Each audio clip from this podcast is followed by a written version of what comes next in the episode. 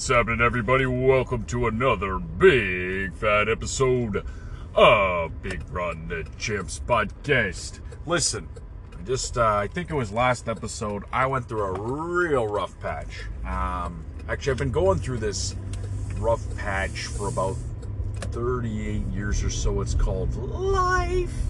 Just can't get used to it. Um.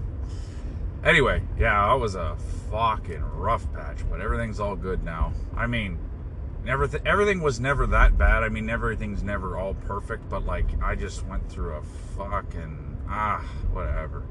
Anyways, enough has been said on that. I had other stuff I wanted to talk about. I hate when you're like from a distance there and uh this guy's got a fucking cardigan. You guys remember when fucking Kurt Cobain wore a cardigan on that unplugged show? And then it became this big fashion trend like all kinds of folks are wearing cardigans again. Cardigans again? Like what the fuck are you doing? Oh my god um i was never uh, really up on fashion. But the thing is dressing like an absolute fucking tard well actually most tards don't dress themselves. That's that's that's kind of fucking mean. Um anyway dressing like a fucking idiot is a huge part of growing up and then we were talking about how fucked people were. When you, when you look at like extreme styles throughout the times, like, oh, the 90s are fucked, the 80s are fucked, the 70s were Every fucking decade was fucked because people dressed funny. And, um, and this will go in perpetuity, you know? Either the pants are too tight or too loose or too high or too low. It's never, they're never just worn at a regular state. Um, and like, you know, a lot of people had to wear uniforms for school and shit. Now, as much as I hated that, because I love to express myself by dressing like a fucking idiot, um, when I started working, I just wore the same clothes every day, and I I learned to just really love that. And um, actually, fucking President Obama, he is one of my faves, but he took credit for this fucking suit thing where he's like, I wear the same suit, so I don't have to ever make a decision about that. And it's like, okay, that's a way I live by. I mean, I, I, I, try to wear like the Julian fucking black pants, black fucking t-shirt, black sexy fucking t-shirt to be to be clear, and uh, rum and coke and a fucking and a bad attitude. Um, I tried to fucking dress that way every day, but uh, no, I mean not making the decision by making all your clothes the same. That is a fucking absolutely brilliant thing that we should all fucking do. Um, I feel like the same way about hairstyles. I respect anyone that has a fucking hairdo. Give me a fucking smoke hairdo. Um, but in my life, I don't have the time or energy for fucking anything. Or, or sorry, even if I spend half the day fucking cranking down and staring at the fucking wall, I would rather that than know that I spent time and energy on fucking around with my hair. Um, there was a time where I did, but I just, uh, I just, I don't know. Ever since I fucking shaved it off, I just, I don't know, I never fucking wanted it again. Actually, during uh, lockdowns and shit, oh, if you guys wanted to listen to me talk about hair, good thing. That's all I'm going to talk about now. Um, I grew my hair out in, um, oh, I couldn't get a goddamn fucking shaver. That was one thing that there was a shortage on, was clippers and so I couldn't even shave my head if I wanted to. And then, uh, so I just grew it out. I grew it down on my shoulders. It was fucking hilarious.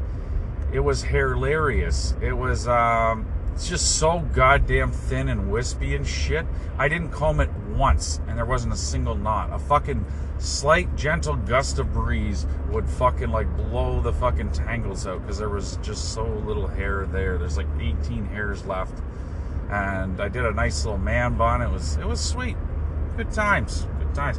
But it's annoying. It's just enough to annoy to remind me to annoy the sh- how how fucking annoying it is to have hair. Like especially when it gets that stage where it goes in your eyes, goes in front of your face. You get out of the shower and it's wet. You gotta fucking dry it or have wet hair. It's a nightmare.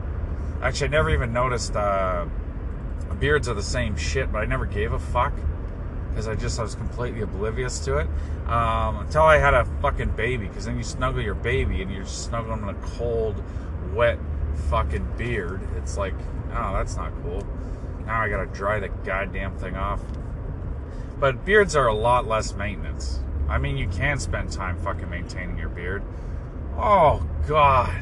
I remember one time I was at a wedding and I'm surrounded by people I haven't seen in so long and people I'm dying to fucking talk to and be around and enjoy this precious fucking few moments of quality time.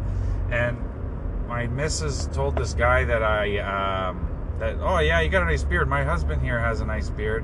You should talk to him about beards. I swear to God, it was over an hour. This guy just wanted to discuss beard products, beard maintenance, and other beard related fucking topics that I don't give a fuck about. And it's like, I don't have a beard because it's like I, I, I want to talk about fucking facial hair. I want to fucking do anything with it. Or when someone congratulates you, like, oh, you got a great beard, like that, like that was an achievement. It's like all I did was not, was nothing. I didn't do anything. It's not a fucking achievement. I mean, if it were super well maintained, that would be one thing. It's not. It's like a guy who never fucking mowed his lawn and it just looks like fucking shit. It's just I just never felt I got so sick of shaving all like, like even once a week. I was like, fuck this. And I specifically designed my life so that I would be a fucking bearded dickhead and I would work in fields where I was allowed to have a fucking beard. And yeah, I just I don't give a fuck, and it's so much easier to grow with gravity than against it. But like this guy's talking about all these products and all, the, yeah, guys want to talk about the shit. It's like that's fine. I mean, I don't want to fucking uh, judge anyone if that's your thing, if that's your thing. Um, but it's not mine. And then I, I, I begrudgingly gave this guy so much of my time and attention. I hate this. I hate this because I do this all the time. And then and it's not that that guy doesn't need time and attention. I mean, fuck, his all his time and attention goes to his fucking beard and beard related um, cosmetics. But anyway, um, it was like time that I could have been spending with people I really love and cherish and haven't got to see forever or since, and maybe never again. And all I'm gonna have is this memory of this asshole and his fucking beard. No, I'm just joking. I have so many happy memories from that. Um, you know, sometimes time slows to a crawl in stressful situations. Sometimes time goes way too fast in happy situations.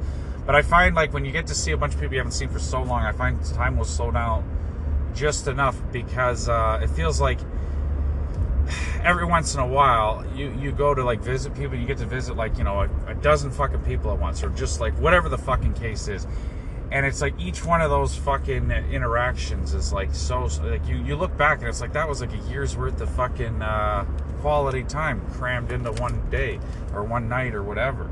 And it's uh, it's awesome. But sometimes i find afterwards i'm fucking spent like i'm toast.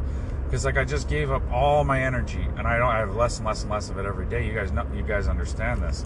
Um, but it's like it, it just it, it, takes all your energy in a good way because you're just so fucking happy. You're so excited. It takes all your serotonin or your fucking uh, whatever the fuck the happy chemicals in your head are um, and it just takes it all.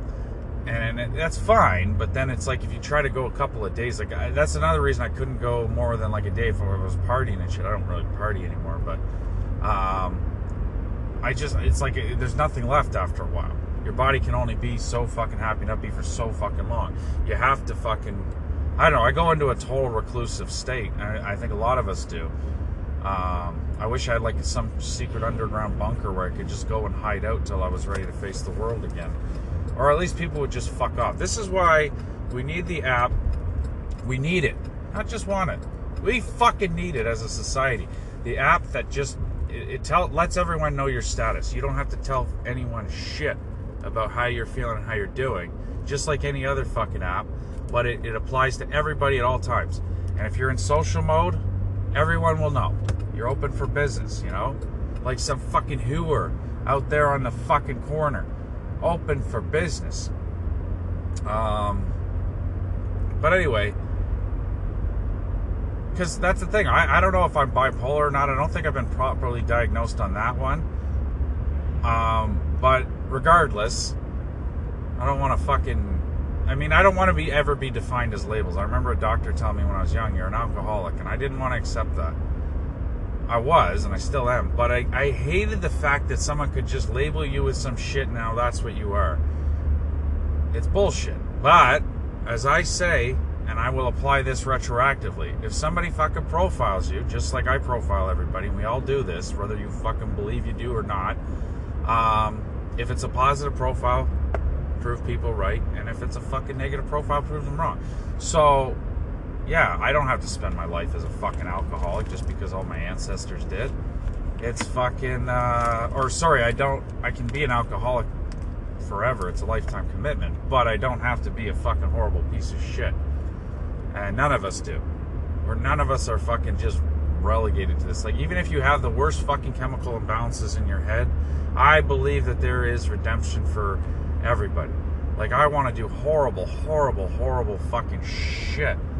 Um, see, if I were writing, I would go back and change at least two of those horribles to synonyms. They were just synonymous for horrible, but I hate just, I hate being so limited with my vocabulary.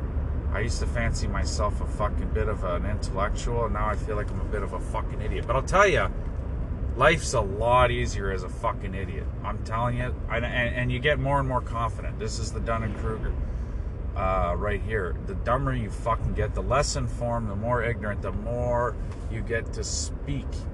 Um, because people who really think about stuff, really intellectual people, they're like very humbled by how little they know, and they're very careful with their words typically people like me. I mean, I, I, I, I, I, can be on both sides of the fence. You guys know this. I'll never pick a side.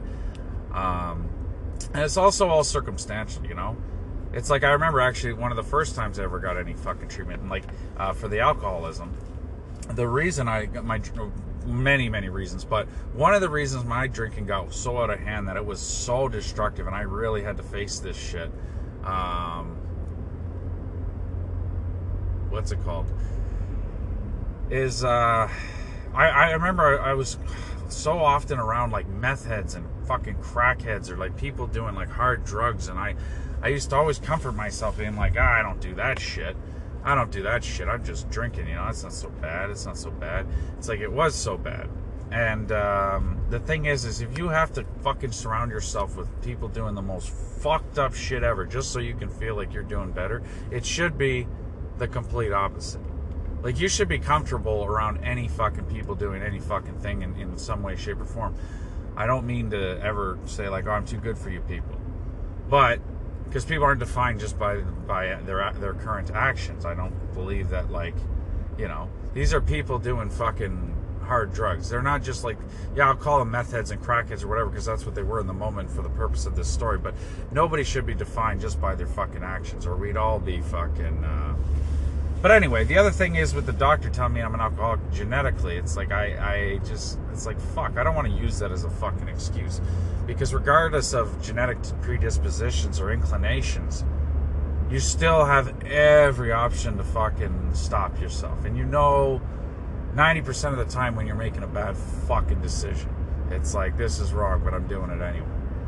Like, just accept it for what it is, you know? If you're gonna fucking indulge in a vice, whatever the fuck it is, do it because you want to fucking do it and go in with your eyes open and just say like i'm gonna fucking uh, do some bad shit and then i'll you know it's like fuck that's all right to do every once in a while. Also i mean the other extreme is never doing any bad shit ever.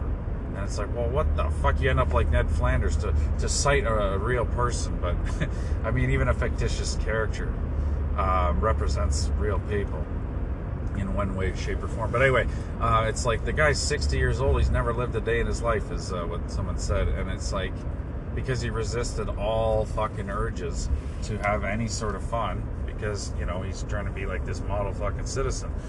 But it's like that doesn't happen. Or you fucking snap, just like that character did or anyone else would.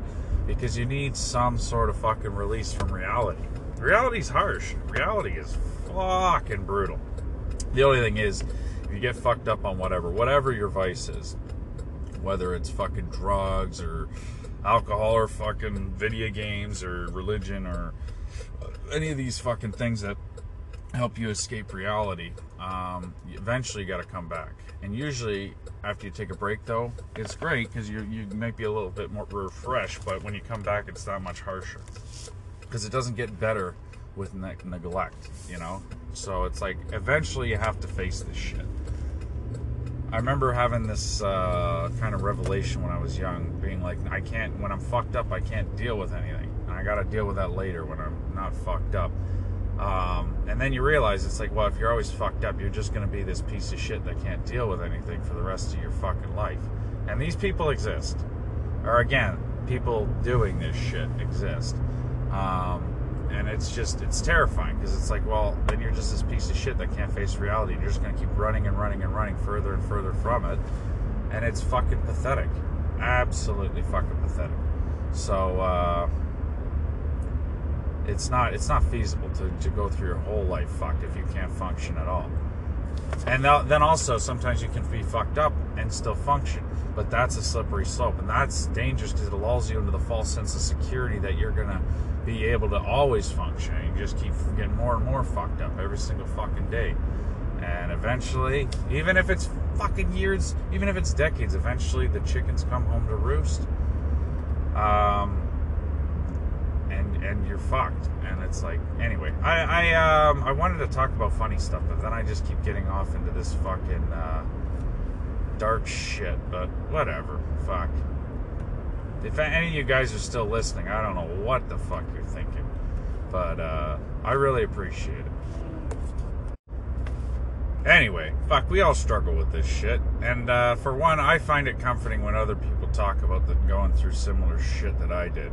Um, there's something sick and twisted that we take.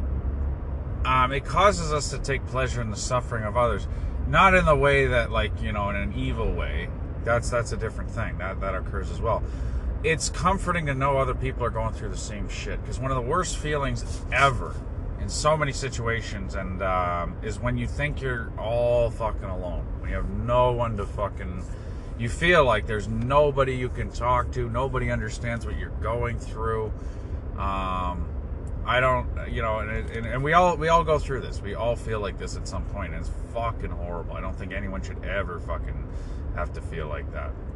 And uh, as we all should know now, better than ever, is solita- solitation. I don't know what the fuck. Nobody knows what that means. I don't even think that's a word. I hope it's not. Solitary confinement destroys everybody. That's an absolute. You can take that to the bank again, you keep showing up the bank with all these weird fucking sayings that I gave you. They're probably gonna be like, get the fuck out of here. You know, do you have any banking business? Like, fuck, we don't give a shit about this guy and his fucking pearls of wisdom. Um, you know why? Because I call the bank every single day and deposit pearls of wisdom. They got a fucking vault specifically set aside for Big Ronnie's pearls of fucking wisdom. All right, and it's it's not a physical one. It's in their heart. It's metaphoric. It's metaphorical. I got, I don't remember how to make words anymore. I keep all my words at the bank. All right. So when you go to deposit these great words, can you fucking withdraw some for me? This bank thing stopped being funny before I fucking said it, but I just keep going. I just keep going. Just keep going. Um, anyway. That was an impression of a guy that I don't think will ever listen to this fucking show. One guy whose fucking ADHD is worse than mine, so I would have to be far more entertaining to, to maintain the guy's uh, attention. But I love him anyway. Um, regardless, where were we? Yeah, anyway, nobody should feel alone.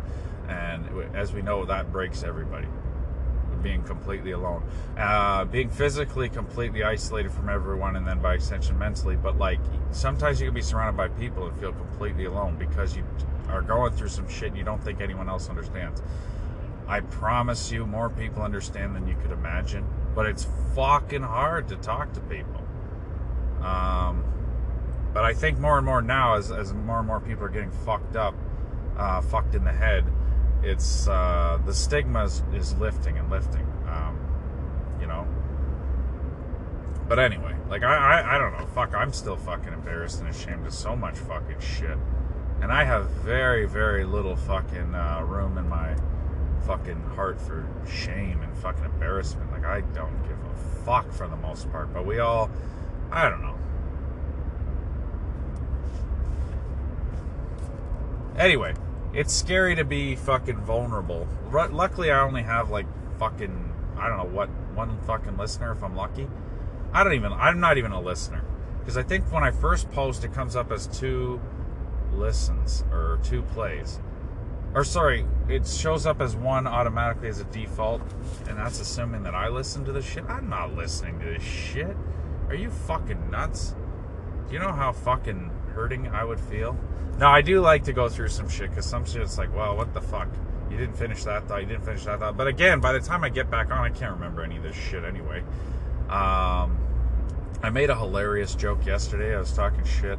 I, I don't like to get political. It's fucking. It's just so overdone. But I was making fun of uh, Justin Trudeau, and I was saying how most political fucking outrage is all straw man fucking uh, bullshit, like making up all this bullshit like for political outrage just to be upset. Um, and then I was like, I was like, this fucking dickhead. He made weed legal. That's good. Actually, no. I mean, it's good and bad. It's good because it never should have been illegal, but it's like that was a source of fucking profit. Like, I don't want to. I mean, this is completely off the record. Obviously, I've never been engaged in any of this activity, nor have I known anyone who engaged in any of this activity, or would I be able to speak of it had any of this activity occurred. But hypothetically, allegedly, if I were going to go sell a product that was, uh, you know, these are just considered harmless vices uh, um, that you could provide to the fucking common man, weed is fucking the most harmless shit. It's like when uh, Crust, like another Simpsons reference when um, he's like, oh, because they, they like saved his whole career. And then he's like, oh, uh, we took like 5% of t shirt sales or some shit. And he's like, that's the sweetest plum. As far as a fucking uh, illegal substance business goes, the weed is the sweetest plum. Now, the thing is, it's you can still sell it illegally, and it's still better. Like I used, I used to sell alcohol illegally, and it's a legal substance. Someone called me the Al Capone of Rexdale. I was by far not that at all. Actually, you know, acting hard when when uh, when you could is one thing, but anytime I, I talk to any real gangsters, I, I don't want to get in the real true Scotsman thing or whatever, like the actual scary gangsters of, of Rexdale. I never claimed to be one. I was like I was like a fucking um, a little fucking mouse among fucking like wolves and tigers and shit. Like as far as it's not that I admire or um, think it's a great fucking thing to be like a, a like a gangster. You look like a gangster. Um, I think a lot of it is very sad and pathetic. However, I was pretty sad and pathetic as well. But I was like, the way I survive, because we were talking about surviving in situations like this, I was like, by being extremely fucking humble that's like I was talking to a guy that had to go to jail with a lot of uh, big scary people, um, and he's like, you just gotta be fucking humble. You can't come in with that fucking attitude. Uh, like some idiots think like, oh, you gotta like beat up the biggest, toughest guy. That's the dumbest fucking thing you could ever do. It's just some silly nonsense that someone came up with. Um, or you have you have less than one percent chance of that ever going well, because the thing is you're a fresh fish. You got to come in humble. You don't want to come in like too much of a pussy, but if you come in like a fucking hard on, to it, just to balance. Not that I've ever been in this situation, but in any situation, you get some guy that comes in trying to act hard and tough and tr- test all the fucking uh, whatever. You, just to restore equilibrium, you have to fucking take that person absolutely down. At least for the time being, because you can't let it be known that people can just come in fresh and just fucking challenge. Uh, the the power hierarchy hi, hierarchy. Anyway, I um I, but anyway, the the key is to be fucking humble. Not not to get walked over because you can that that's easy enough to do. Don't establish yourself as a pussy. You got to find a fine line between fucking humble, respectful, that's the other thing. You gotta you gotta be uh, respectful and shit. You, you, you come in like a fucking hard on. You you might get away with that a couple times, but eventually that I er, sorry I deal in absolutes sometimes. Um, eventually, the chickens will come home to roost. I'd use that metaphor again. I uh, just I just I remember hearing that recently in uh, Wolf of Wall Street. Fucking phenomenal movie. But I always associate that expression with uh, Malcolm X. I read his book once you read that guy's book, you got to tell people you, you read his book. I Actually, I remember someone accused me of being racist, and I was like, I read, I, I, I had Malcolm X's fucking book in my pocket. That's before I had a cell phone. I had a pager on my fucking, uh, belt, and I had a fucking paperback novel jammed in my pocket. Whatever the fuck I found at the thrift store was what I was reading. And a lot of times, I was really good at judging a book by its cover. However, I also believe there's value in every single fucking book. So uh, sometimes you just got to commit. But anyway, obviously Malcolm X's book was a masterpiece, and I had no idea it was a movie. A lot of times I really enjoy reading a book that is a movie because I love to see an adaptation. And it was fucking Denzel! I'm like, how the fuck Denzel's one of my favies? Um, he's one of the only actors on the fucking motivation thing that comes up that I'll actually listen to because I just love that guy. Um, I can't stand most fucking most of these fucking douchebags that show up on the motivation thing. It's like if they motivate other people, that's fantastic. But it's like you didn't do much in your life that I am fucking impressed by. But anyway, going back to like the the gangsters in the hood uh, shit, or whatever the fuck you want to call these guys. Um, there were, the, yeah, you gotta. I, I found the best approach was to be fucking humble. Not a goddamn pussy, but definitely fucking humble. And not just in that situation, but any situation. You gotta fucking respect respect what's going on and fucking come in nice and fucking gentle. Nice gentle approach. Because honestly, you offset the fucking balance. You come in like a hard on. It's the same thing in a workplace. We've all had the guy that comes in, oh, I want to fucking change everything. It's like, and he's all gung ho, and that comes from a good place. I'm one of these guys. But you come in and start fucking with people's shit, even if it's for the better, even if you have all these great fucking ideas and you're gonna make everything better, you gotta ease into it. You can't come in all guns a blazing. Um, this is all great fucking advice. I've spent most of my life as a fucking disaster, and if that uh, socially, financially, health, um, healthily, that doesn't sound right. sounds, I'm just trying to look for parallel. Um, actually, one of the greatest universal things I ever learned from a guy. Um, I was thinking about reaching out to him. I, I like to let people know, like the the positive fucking impact they've had on my fucking life, especially during my formative years, which were a real fucking struggle. Um, which they are, I think, for everybody. I don't think I'm I'm unique in any way, shape, or form. Um, in that, I'm sorry, I think everyone's unique. I think um, I don't like the idea that like when, when you're trying to be like, oh, I struggled worse than other people, so I, I have it worse. It's like Silvio Dante again to reference a real life person. Nobody ever struggled like the Italians. That's a terrible Silvio. Hold on, hold on. Nobody. Nope, I'm not getting the voice at all. Nobody, especially I can't get it. This is killing me, man. That's that's really bothering me, guys. Anybody named Cooper ever ever ah fuck what ever struggled like the Italians? Oh yeah, yeah, because Tony's like, whatever happened to Gary Cooper? I'll tell you right now, Cooper's one of my family names. Those motherfuckers built barrels. They built barrels for centuries until ah fuck a barrel just rolled out into the fucking road. Come on, you fucking cunt. Get the fuck out of here. Um what the fuck was that? It's like something out of fucking Donkey Kong. Um, that's not a movie. That's a video game. Anyway, a barrel just rolled out as soon as I said that. It was it was more of a pylon, but as soon as I said barrel, a cooper's someone who makes a fucking barrel anyway. He coops up the fucking uh, wine or whatever the fuck, beer. Um, mostly just those two things. But yeah, they make those big casks with the fucking planks and the fucking. Uh, um, what's it called? Like, um, I don't know if it still does. It's probably synthesized. I don't really give a shit. But Vernors Ginger Ale. Today's episode is brought to you by Vernors Ginger Ale. Uh, it has a nice, uh, what is it, beechwood or some shit? It tastes like it's barrel aged. I don't know if it still is, but Vernors was a cut above. I don't know who owns them because Coke and Pepsi is pretty much they they bought up everything and just like dominated the fucking industry. I think there might be a couple others like they let like Faygo in for like the dollar store. I think they let Shasta make a fucking return, but they probably own them or they get paid by them in some way, shape, or form. The, the fucking cola thing is so fucked up. Like for a goddamn weird fucking drink. It used to be like a cocaine, a wine with cocaine in it and then they just kept remarketing and remarketing. Eventually, it was just like this fucking delicious, addictive, fucking caffeinated uh, black fucking drink, and um, they took the fucking world by storm. Like the entire, they took over the fucking world um, uh, on a corporate fucking from a corporate perspective, it's fucking absolutely insane. And so every other competing business either got destroyed or bought out. It's uh, it's absolutely fucked.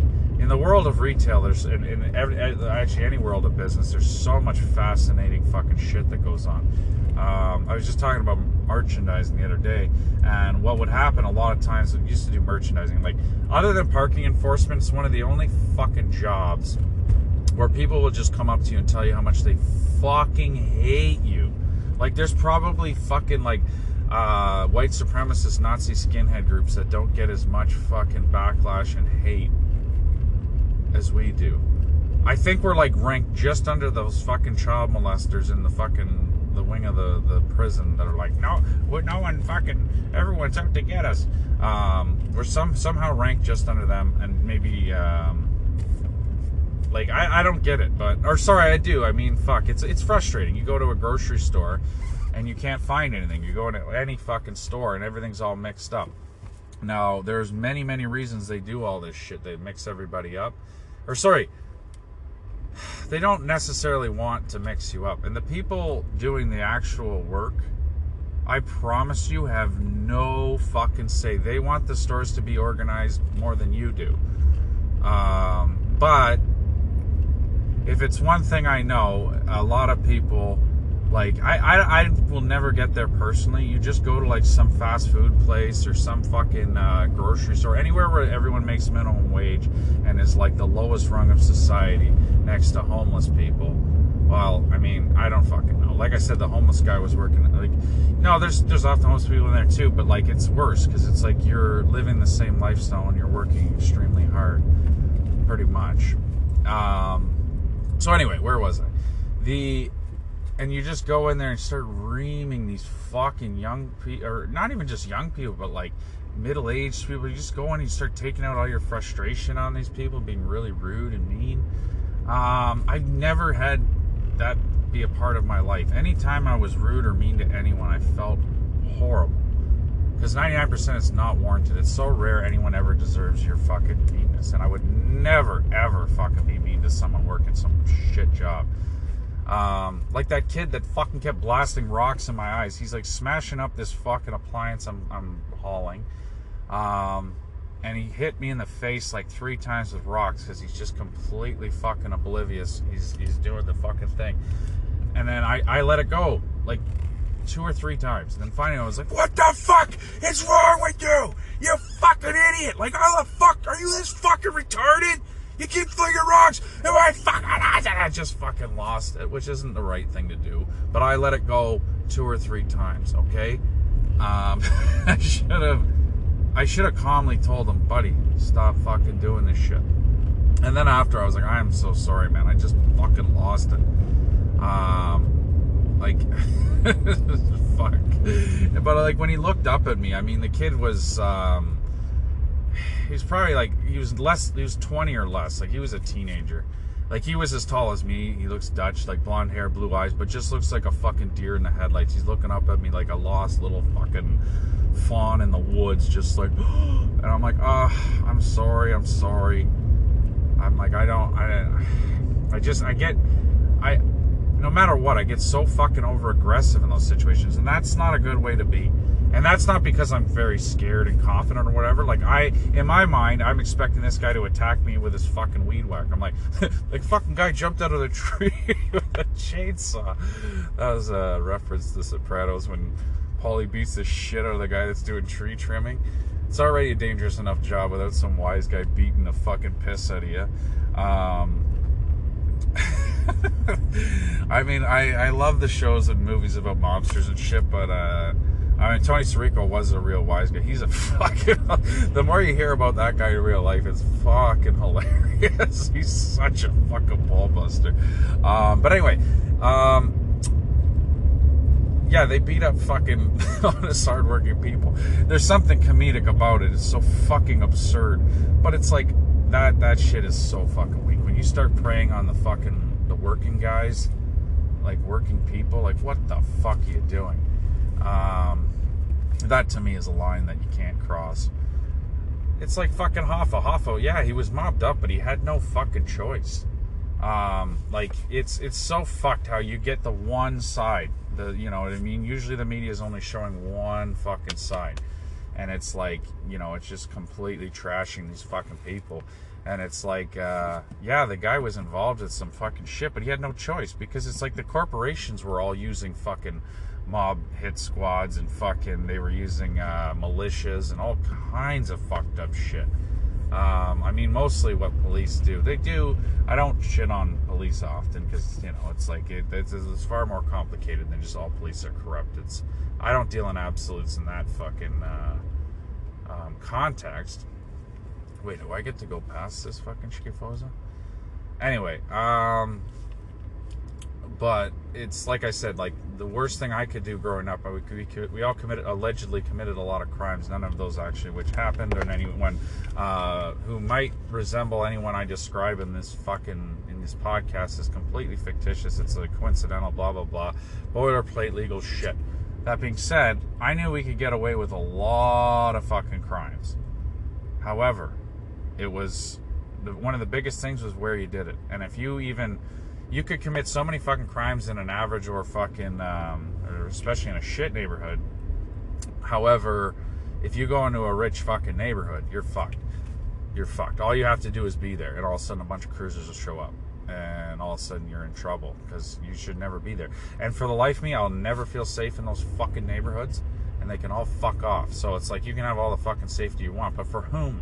For whom? Um. Anyway, so, that being said, it was the same thing with these fucking corporations, these greedy cocksucking pieces of shit, and it's still going on now. And they will fucking use any means necessary to fucking, in the pursuit of capital, and they will fucking destroy every fucking person in their fucking path. And, um, and by extension, everyone gets taken down a peg. I, I, I don't know if I'm making any fucking sense, but, um, you go after the fucking unions, obviously um, because you know you can't have workers making a living wage or having any benefits or anything like that because you know most people don't deserve to fucking have a decent life. It's um, I I don't I don't know. The thing is though, it's like you never these guys never have to actually face the consequences of their actions. Uh, most of them anyway because they're just these people don't exist in their world. They're they're completely out of their fucking sight. They don't have to tell these people like, oh, you're not going to be able to give your kids fucking food or health care or any of this shit. Um, but anyway, they will. My my only point was that they did they were doing all this shit, and um, Hoffa and people like this uh, were just playing the same fucking game. So yeah, they had to get involved in fucking organized crime. But what else are you gonna fucking do? There was no fucking choice. And he made the fucking world so much better for the fucking workers. I think Hoffa and Henry Ford are two of the greatest fucking uh, people for that. Just, I mean, there's so many other fucking people involved, but they were just two of my personal heroes growing up. Just to fight so hard for the fucking working people. And um, regardless, maybe one day we'll uh, get back to that shit where uh, you know you could be a fucking honest worker and, and fucking afford to survive but it's not in the near future. And there's a lot of people fighting against it. Uh, a lot of people misled. And the people with uh, i mean what are you to do? It's this is nothing this is nothing new and it won't go away. It's just corruption. It's uh, you know what I mean? Like we used to have a thriving fucking middle class in the USA and uh, Canada. I won't say North America because obviously Mexico doesn't get included. But we used to have a thriving fucking working class right here. And um, yeah, I don't know. But the thing is, is we traded that to have mega rich people, and I don't know. It would be one thing to just like be like, okay, well now we're fucked. This fucking sucks. But it's like. Uh, I mean, if talking shit about this was the cure to any problem, we wouldn't have any problems. And all I wanted to do was set up a fucking joke. I was making fun of uh, Pierre Trudeau, and I was like, and he, the weed thing, and then he and he his quest against fucking plastic straws, and it was something about straw man fucking uh, arguments, and I was like, this guy's a real straw man. It was the funniest fucking joke I told all day, and I don't even fucking remember it. Uh, it's like a straw joke. Um, I, I don't fucking know, guys. Something about straws, but like, thank God, got rid of those plastic straws and saved the fucking world. Like that was so fucking important.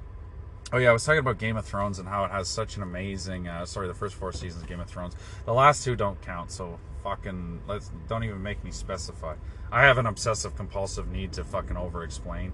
Uh, anyway, and I'm also stuck in traffic and late for work, so uh, it's time to talk about Game of Thrones. I haven't done it for a while.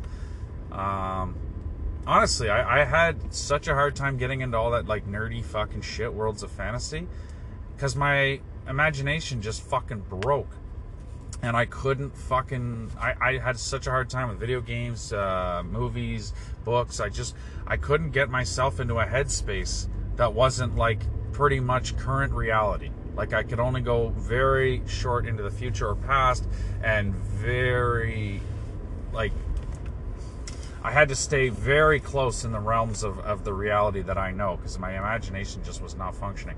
So Game of Thrones was just so fucking good. It actually got me back into that mental state. It was phenomenal for the first four seasons. And then, um, but also, that being said, that all the fucking fantasy and whimsy and fucking whatever shit, uh, the super nerdy shit, that, I, that we all love in one way, shape, or form.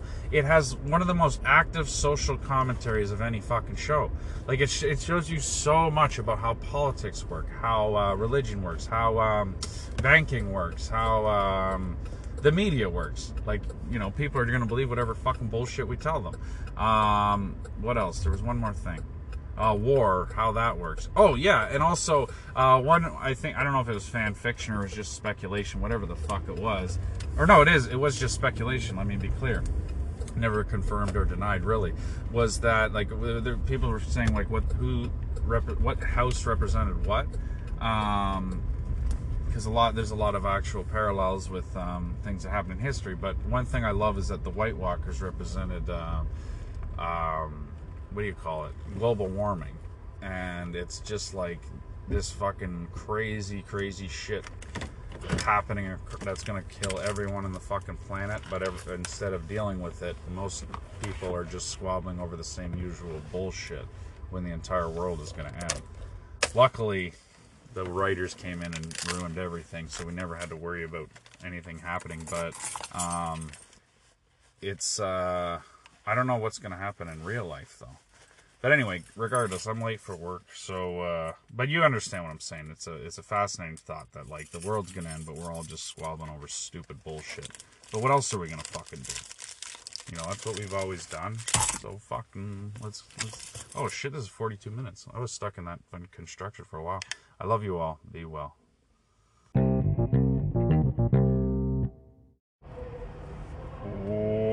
What's happening, everybody? Big Ron the Champ coming to you. A little bit slow today. Brain's going a little bit slow. I forgot to stop this fucking music. I don't know how much I can play before the copyright fucking. Uh, that's all. That's obviously Il Travit, the Il Trovatore Anvil solo. Um, you know, I mean, even banging on a fucking anvil is uh, is beautiful when you back it up by a nice fucking orchestra.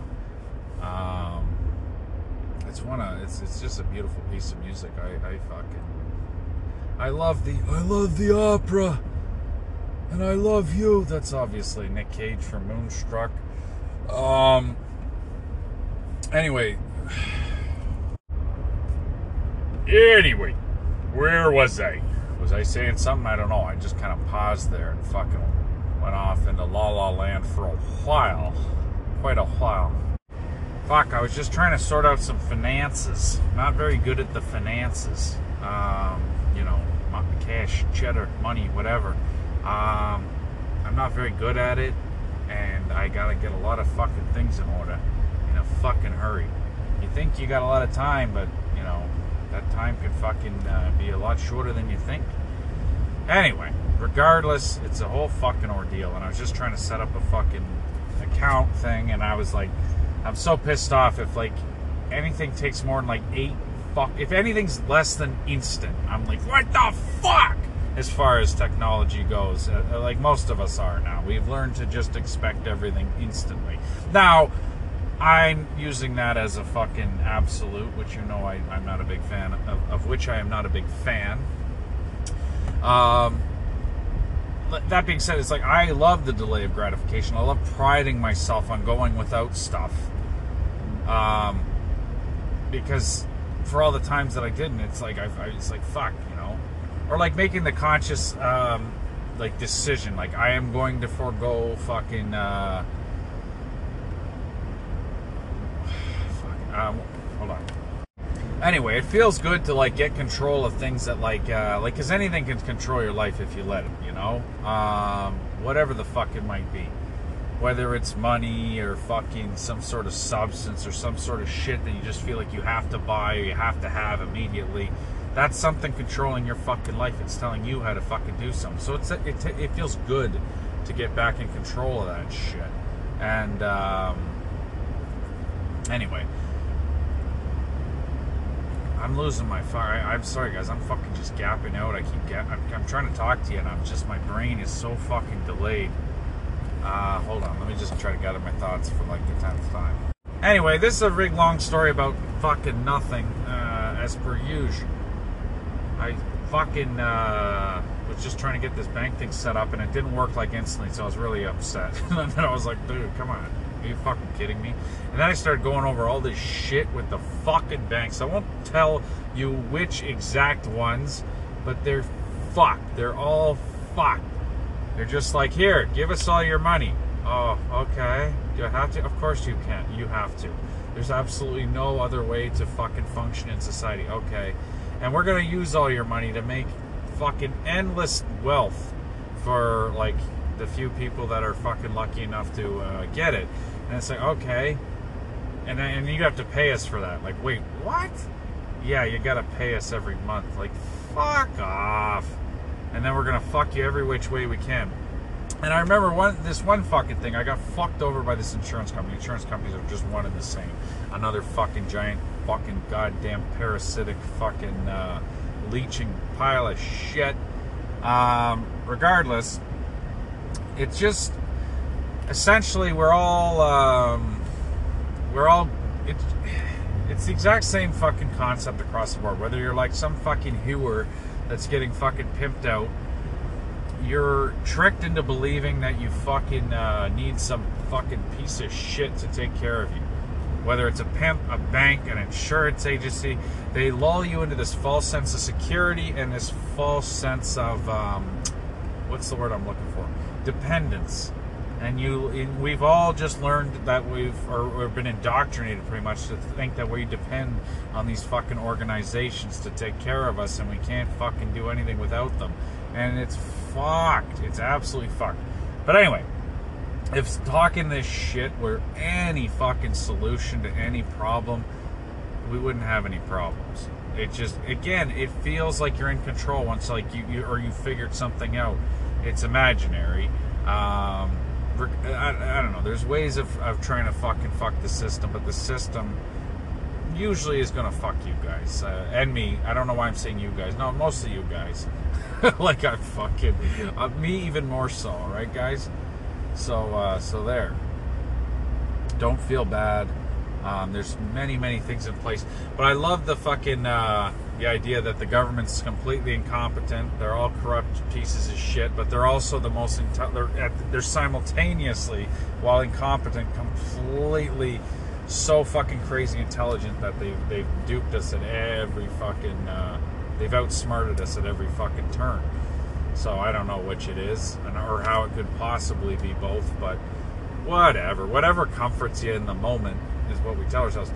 Anyway, as fucking uh, oh my god speaking of which it's crazy though because we, we want to imagine a system where things are fair where like you know people it's like the whole get what you pay for thing. It's like people who work hard are, are rewarded for that. And uh, you know all the hardest working people are the are the wealthiest and the most successful. And it's like that is a great fucking world to live in.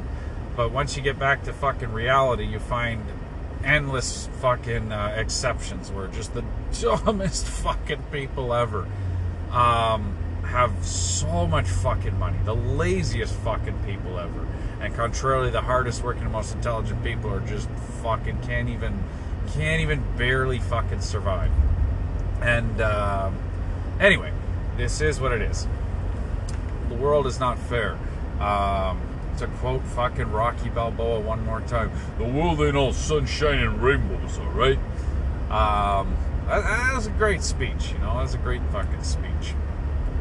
I like it. You know, you guys know what I'm talking. I'm talking about Rocky Balboa, you know, uh, where he's giving his son the fucking talking to about not fucking being a wuss and blaming everyone else for the problems and going out and trying hard and shit.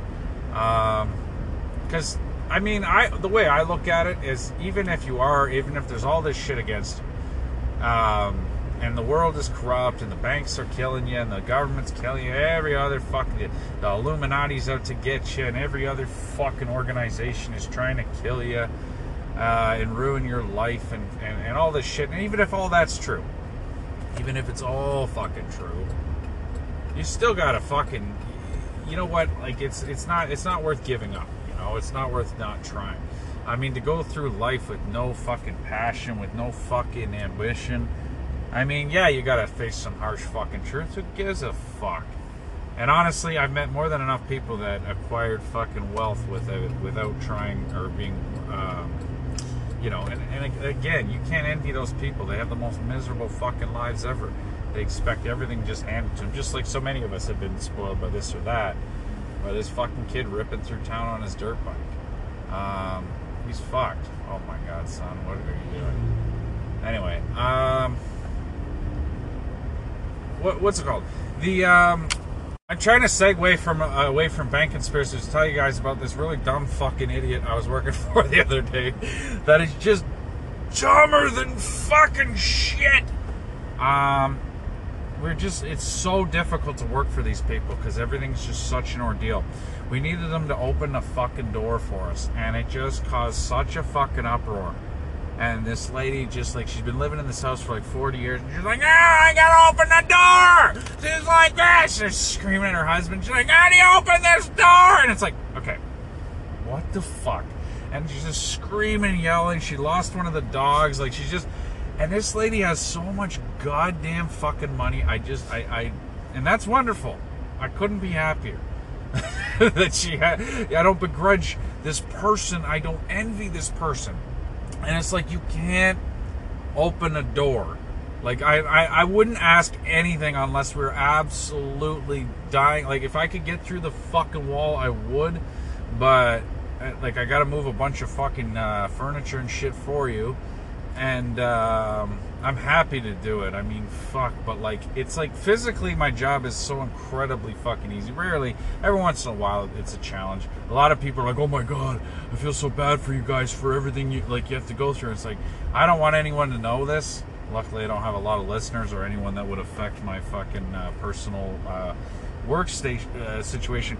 But it's like I don't want anyone to know. My job is usually so fucking easy, especially especially physically. Like it's really not that bad. You know, there is some heavy lifting and shit, but it's not like it's incredibly fucking easy. And like every other job I've had, there are there are way more brutal fucking backbreaking jobs out there. Um, but it's the fucking goddamn people that kill that kill me. Um, but anyway, it is what it is. We all have to deal with fucking shit that's that stresses us out and bothers us. I honestly look at it in a, in a or try to. It doesn't always work. As some people are quite interested in, and I enjoy their company, I can find interesting shit about every single fucking person once I get past how much they irritate me. Um, but even if they are irritating as shit, eventually, maybe not right away, but I will find it very amusing, and I'll be able to laugh at it all eventually. It's not always right away. Um, these fucking people. I'm just like, and then the husband's like, oh, for fuck's sakes. And he's just like, the guy's got like some terminal illness, and he's just like, but his like wife just can't fucking do anything. And then he flips the fuck out and starts yelling and screaming, and they like they fight in front of people. Like, I think that's really classy. Um, all this screaming and yelling, and without a shred of shame. And these poor neighbors too, because they're just going outside because they keep losing all their dogs, and they're just ah, fucking screaming and yelling, and it's like, this is your life.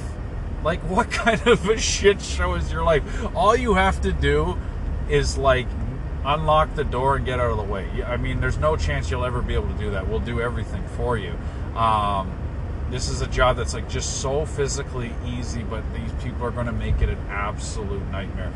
Anyway, my point being was was not just to complain about this shit, just to marvel at the fact that someone with like exponentially more money than I'll ever have can't even open a fucking door. Like has an absolute meltdown when I'm like, "Can you open this thing?" And no. Where the fuck you open this? It's like, so you have to scream and yell at for your for help to open a door. You've lived here for decades. You just told me this. Like, yeah, like this has never come up before. Like, fuck. The amount of people that walk us through the process, like, you gotta open the door, you gotta, you gotta, you gotta turn the knob and push. And it's like, yeah, yeah, I'm pretty sure I got this.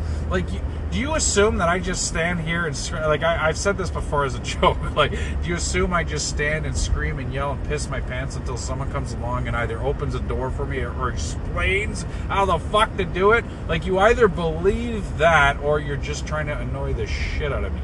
I can't imagine. It has to be one of those two. Um, but every fucking day.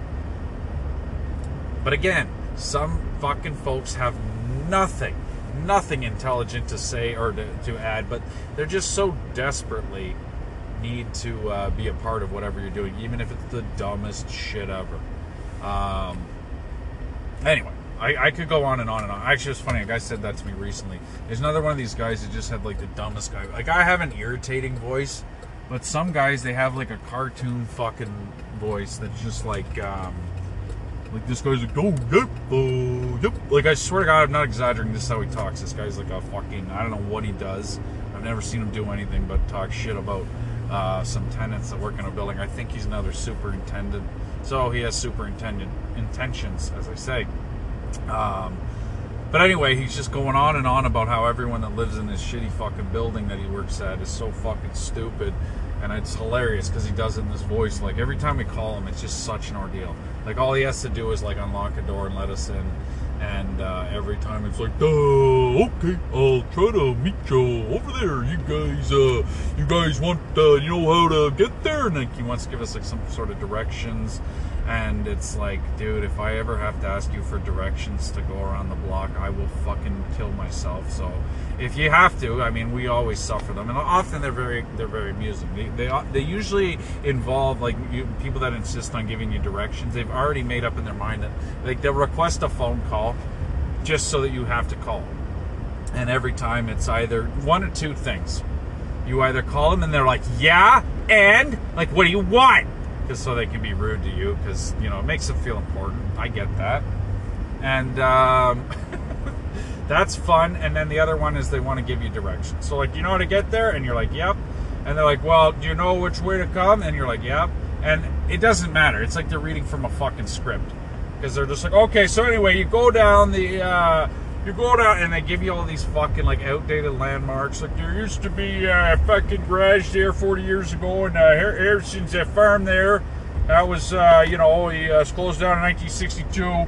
Anyway, uh, yeah, and he's, it's like, it's like, I know where the fuck I'm going, but by all means, again, this is all a matter of making someone feel fucking useful and important. Like, they woke up that day, nothing on the agenda.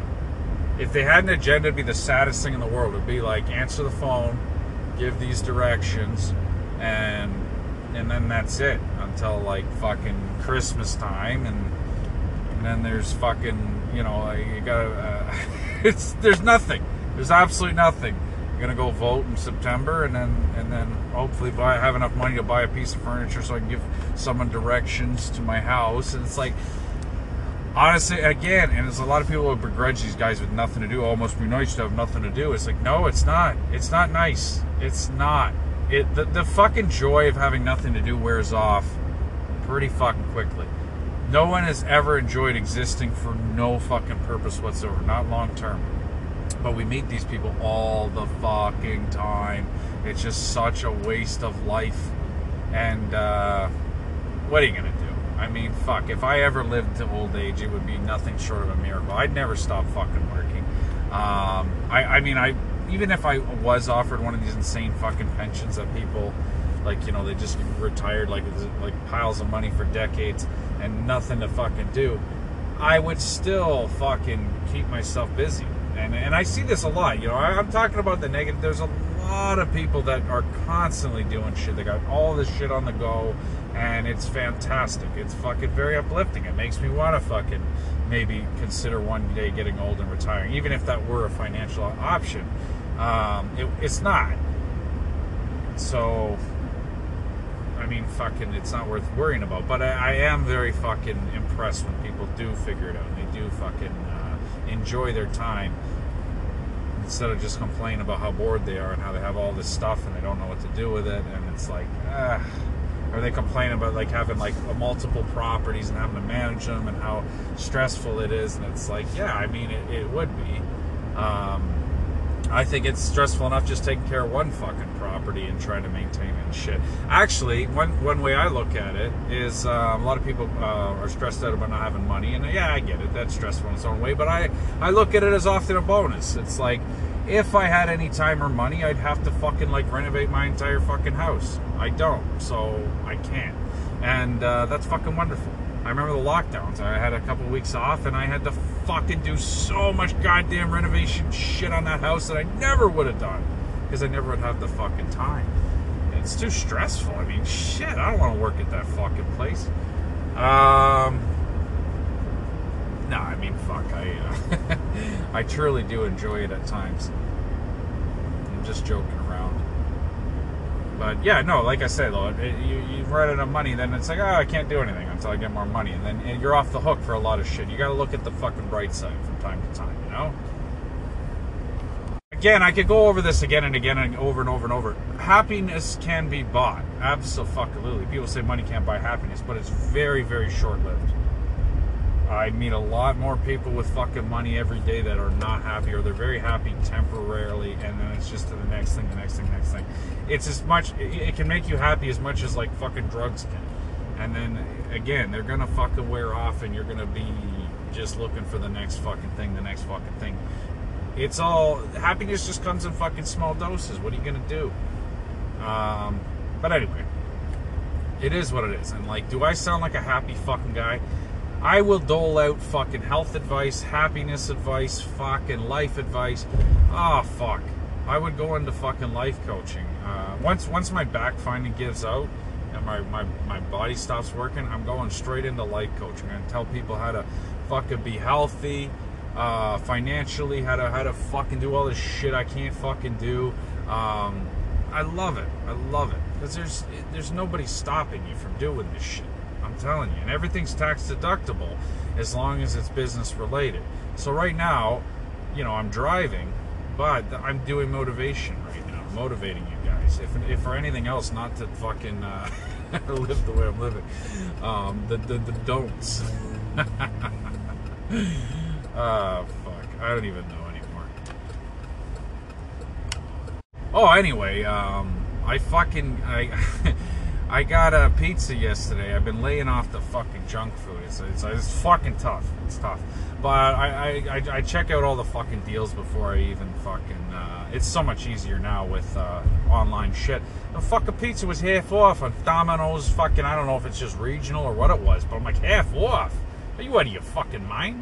Um, I, I can't remember what it was. It was like fucking two, three meals I got out of this fucking thing. Well, I ended up eating a whole pizza myself. But I mean, fuck, you got to do these things. But anyway, I talked. The guy showed up. I guess he said he was late. I was like, I'm so sorry. I'm like, I don't give a fuck. I'm like, dude, you can take as long as you want. I don't give a shit. I'll never notice. I'm never gonna complain. And I get, I think I tipped the guy like 50% because it's like, fuck. I um, um, well, now that I don't have so many vices, I, I just give the cash to the missus usually. But I don't. Um, I, I, get so much goddamn cash tips. It's insane, and I don't. I don't really like to make deposits and shit. So I just. Uh, anyway, I um, I find it's harder to wash fucking paper money nowadays. But anyway, I, I just pay them forward. I just fucking give them out as tips. I don't uh, anytime I can.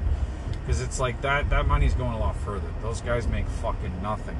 Um, most workers don't get paid nearly what they should, so it makes me feel better to pay that shit forward because it's maximum value. You give a poor guy some fucking money, it's a lot more than giving rich people your money. Mostly, what you're doing is everything you do in a day equates to fucking making rich people richer. And uh, it's a broken system. So anytime I can just give poor people fucking money, it's not an investment that pays back necessarily. I mean, unless you believe in like karma or some bullshit. It's to make yourself feel fucking better. It's the wash. You wash your money, but you also wash your conscience. You guys, you guys, you know, I, I can give you plenty of tutorials in this shit. Um, I don't have a, a lot of assets, but they, I know how to fucking make things disappear, and uh, I know how to wash things clean.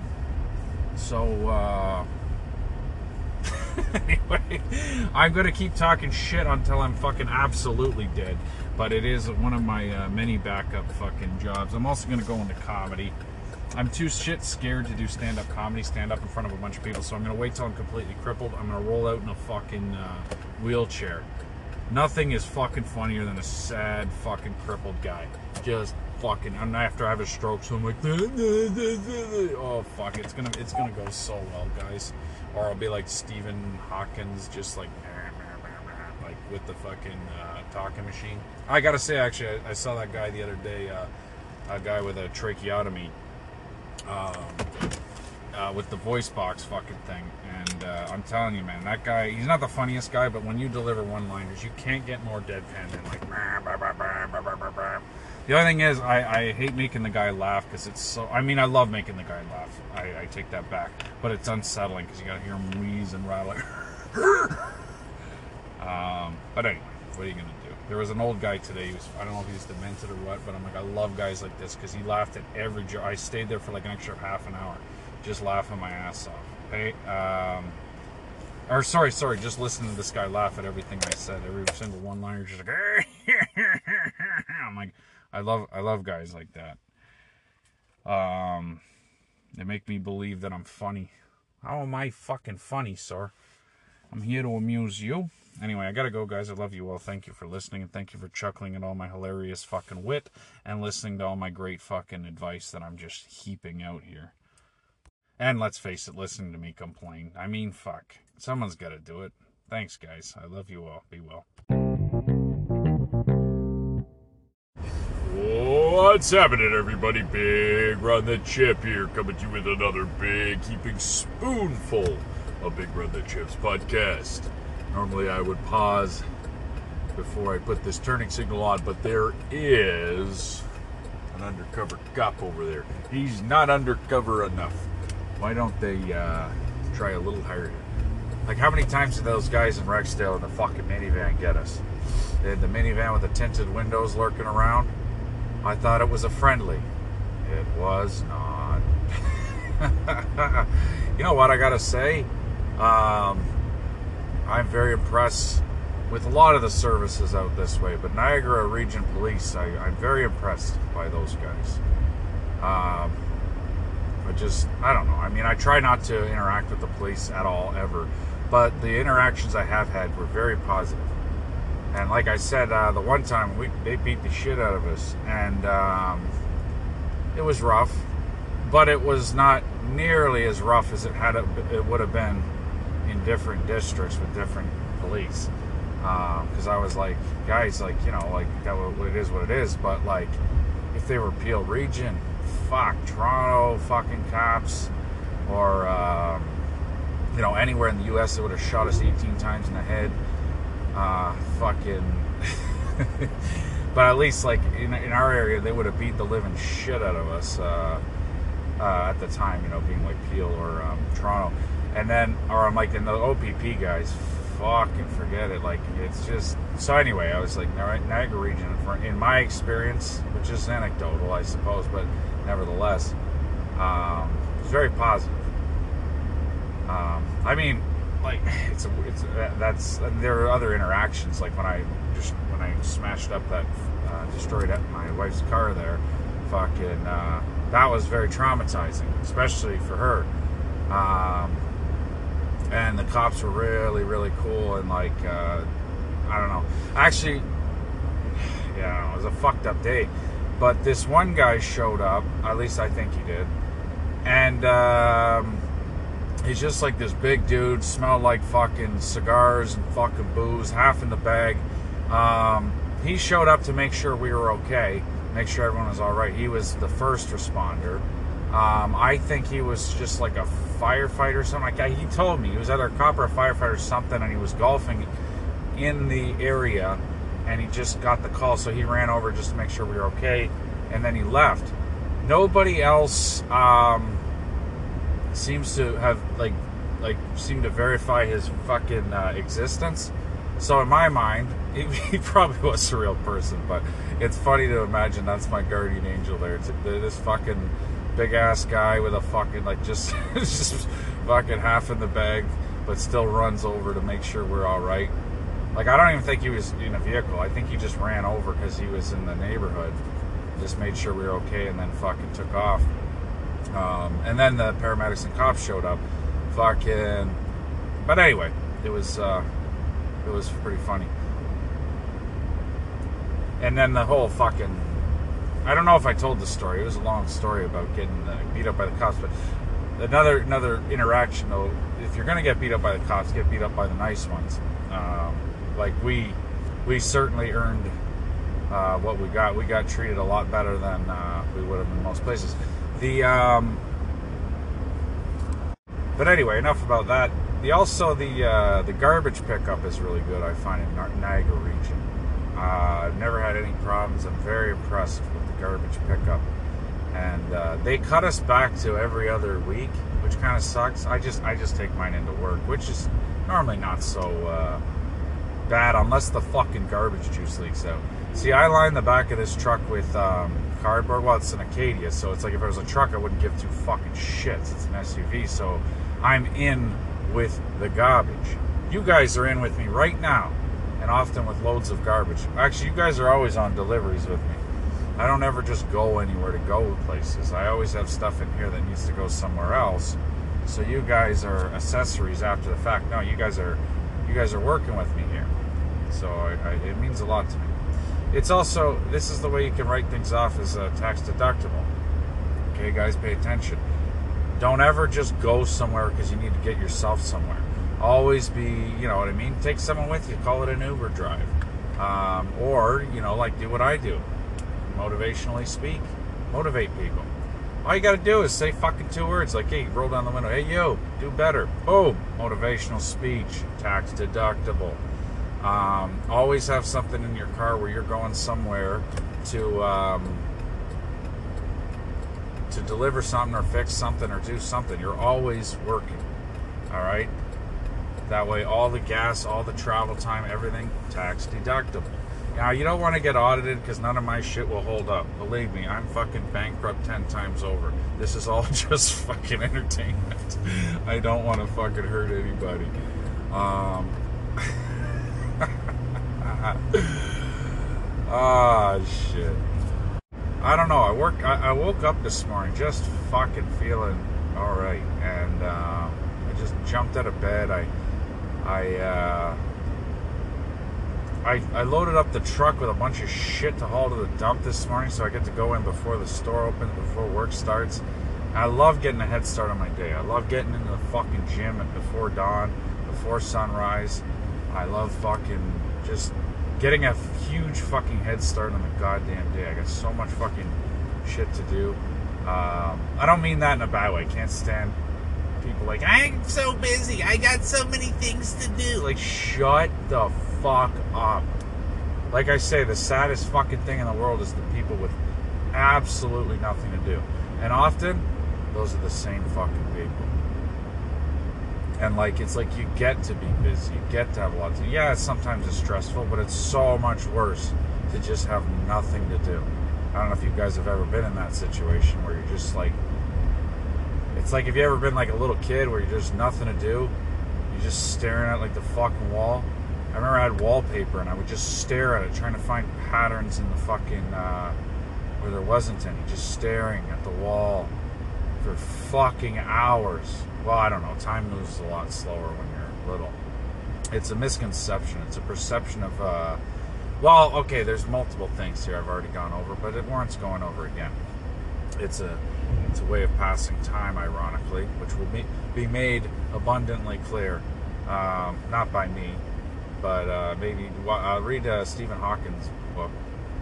Actually, I, I, you know how some people just narrate so fucking well that when you read the book, it's like I read Shawshank Redemption. Originally, I think the guy was actually Irish, but when he says in the movie where he's like, "Why do they call you Red?" His name's Ellis Redding, so I mean that's like, are you fucking stupid? Why do they call you Andy Dufresne? Maybe because that's my name. You fucking idiot.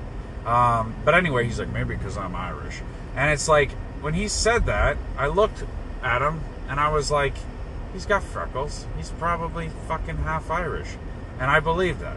But it's a joke because the original character is Irish, and um, I guess Morgan Freeman is not. but I believed him. All right, and I uh, when I read the book, I, I had to read it in Morgan Freeman's voice because wh- where the fuck are you gonna find a better voice to read your uh, to narrate your stories? You won't find it. So um, maybe James Earl Jones or uh, maybe Anthony Hopkins is another one. I like that. I, I fucking don't like those shows. Like um, I like Oprah, but I don't really like. I care for those fucking shows. Um, but my mom used to watch this shit. It's my ma. It's my ma. Okay. And um, it's funny. One time she said I, she loved Anthony Hopkins' voice, and she's like, I could listen to you read the freaking Yellow Pages, and I would love it just because she loves listening. And um, and then he came on the show and did that. he read the Yellow Pages. Uh, I love that guy, but man, he was just haunting as fucking uh, Hannibal. Actually, I loved that fucking um, what the hell's his name? I thought this. I, I, I, I got lost interest in the show after a while. Uh, the Hannibal show on I think it was on Netflix or whatever. Um, but the guy that played Hannibal, Lars, I think something. That's just a guess. Anyone Northern European, I guess, is Lars or fucking Sven. Um, that's that's racist. Okay, that is so fucking racist. Wait, I was told, speaking of racism, that's not real. I was told that they replaced. Wait, what the fuck was this? Hold on. Yeah, guys, my brain is blank. I, I was told something about. Think it was a Disney movie, maybe, where the Vikings were replaced by someone else because the Vikings were. Or the, the people didn't want to offend Vikings. And it's like there's a lot of people that got absolutely fucking portrayed horribly in movies in the old days. But Vikings, are they really complaining? Who the fuck of the Viking fucking um, people are like, oh, we can't stand this. Uh, this is so upsetting. Like, I, I just, I don't imagine that them being a group of people that need uh, defend defense um, against. I, I don't know. Are they per- portrayed as barbaric because they were barbarians? Um, like when did they come off like looking less as lesser people? I don't fucking know.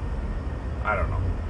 But uh someone was talking about the Vikings a while back and was like, "Yeah, well, where are they now?" He's like, "They have the highest standard of living of all of the world." And I was like, "All right, you got me. You fucking got me." One thing, actually, I, I, used to say about the Norse religions, um, or at least any the vague, vague fucking um, understanding I have of any of it, because I mean it's a good religion to claim. Um, actually, I was on the spot when they when uh, one one uh, outfit I was one job or whatever the fuck you want to call it. This one organization told me I have to fucking shave, and I'm like no, and they're like, what do you mean? I'm like no, I'm not fucking doing it. I mean, I fucking specifically base my life around not shaving my fucking beard, and. Uh, I'm not gonna fucking do it. I'm so sick of having my balls busted about my fucking clothes or how I fucking look. My fucking entire identity and fucking job and fucking capabilities define like my um my abilities define me. What I fucking do. When you go into a mechanic, you give a flying fuck how that guy is dressed? You shouldn't. You want the scruffiest looking fucking guy ever who doesn't give a flying fuck about his appearance because all he gives a shit about is fixing vehicles. And in the workplace, I don't think anyone should have to fucking worry about what they look like. Unless your job is to fucking look a certain way. And I'm sorry, that's your fucking problem. But I won't fucking do it. That's I'm very, very passionate about this. Constantly hassling people about the way they look is fucked. And I won't tolerate it in any way, shape, or form. Because um, most people that do it are just unsatisfied with themselves. They're projecting bullshit onto you. It starts when you're like a fucking teenager, when you're like insanely self conscious. Now I couldn't give two fucking shits less. But why the fuck are we doing this shit to each other? You know what I see? I when I look at a person, I see a fucking person. I don't give a fuck. Yeah, sometimes I like to make fun of the way people are dressed, but I have absolutely no room to fucking talk, and I will constantly point that out. I look like a fucking homeless person. Like I said, when the cops came to fucking get me out of my house, they didn't come get me out of my house. I was on my property, and they came up to question me. I was happy. Again, they were very fucking polite and cordial. They didn't bully me like they would in one of my old neighborhoods. And um, they're just looking for a guy that looks exactly like me, and that's fine. Uh, again, with the profiling, I go to my way to look like this so that people won't bother me.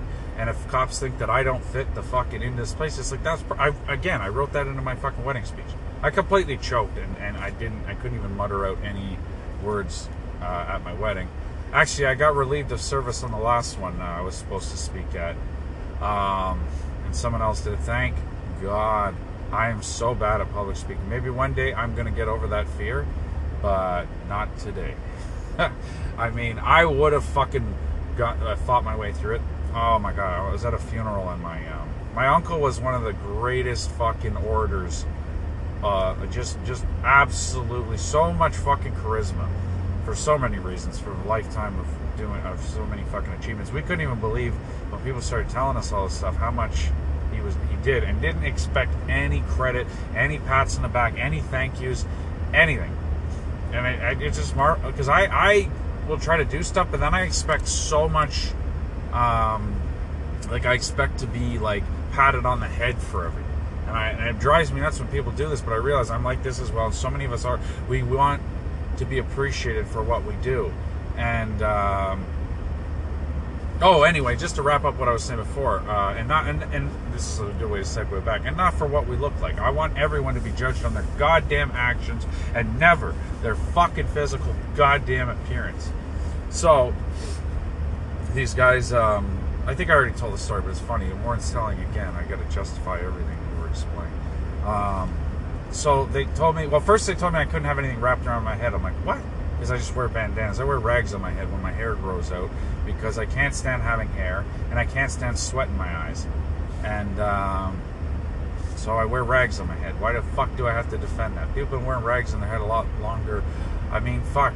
Do I want to look like a pirate? Not exactly, but it's there's worse looks to have. Um, what did the one guy say? When you start going bald, you can go pirate or fuck. What was the other one? I think it was Dana Carvey was saying this. You can go pirate or shit. I can't remember the other one was. And it's like, fuck, I don't give a shit about going bald. I want to go completely fucking bald so I don't have to have like hair going every which way. It bothers me uh, that co- completely contradicts what I just said about not giving a shit about how I look. But I don't want to get hassled about it.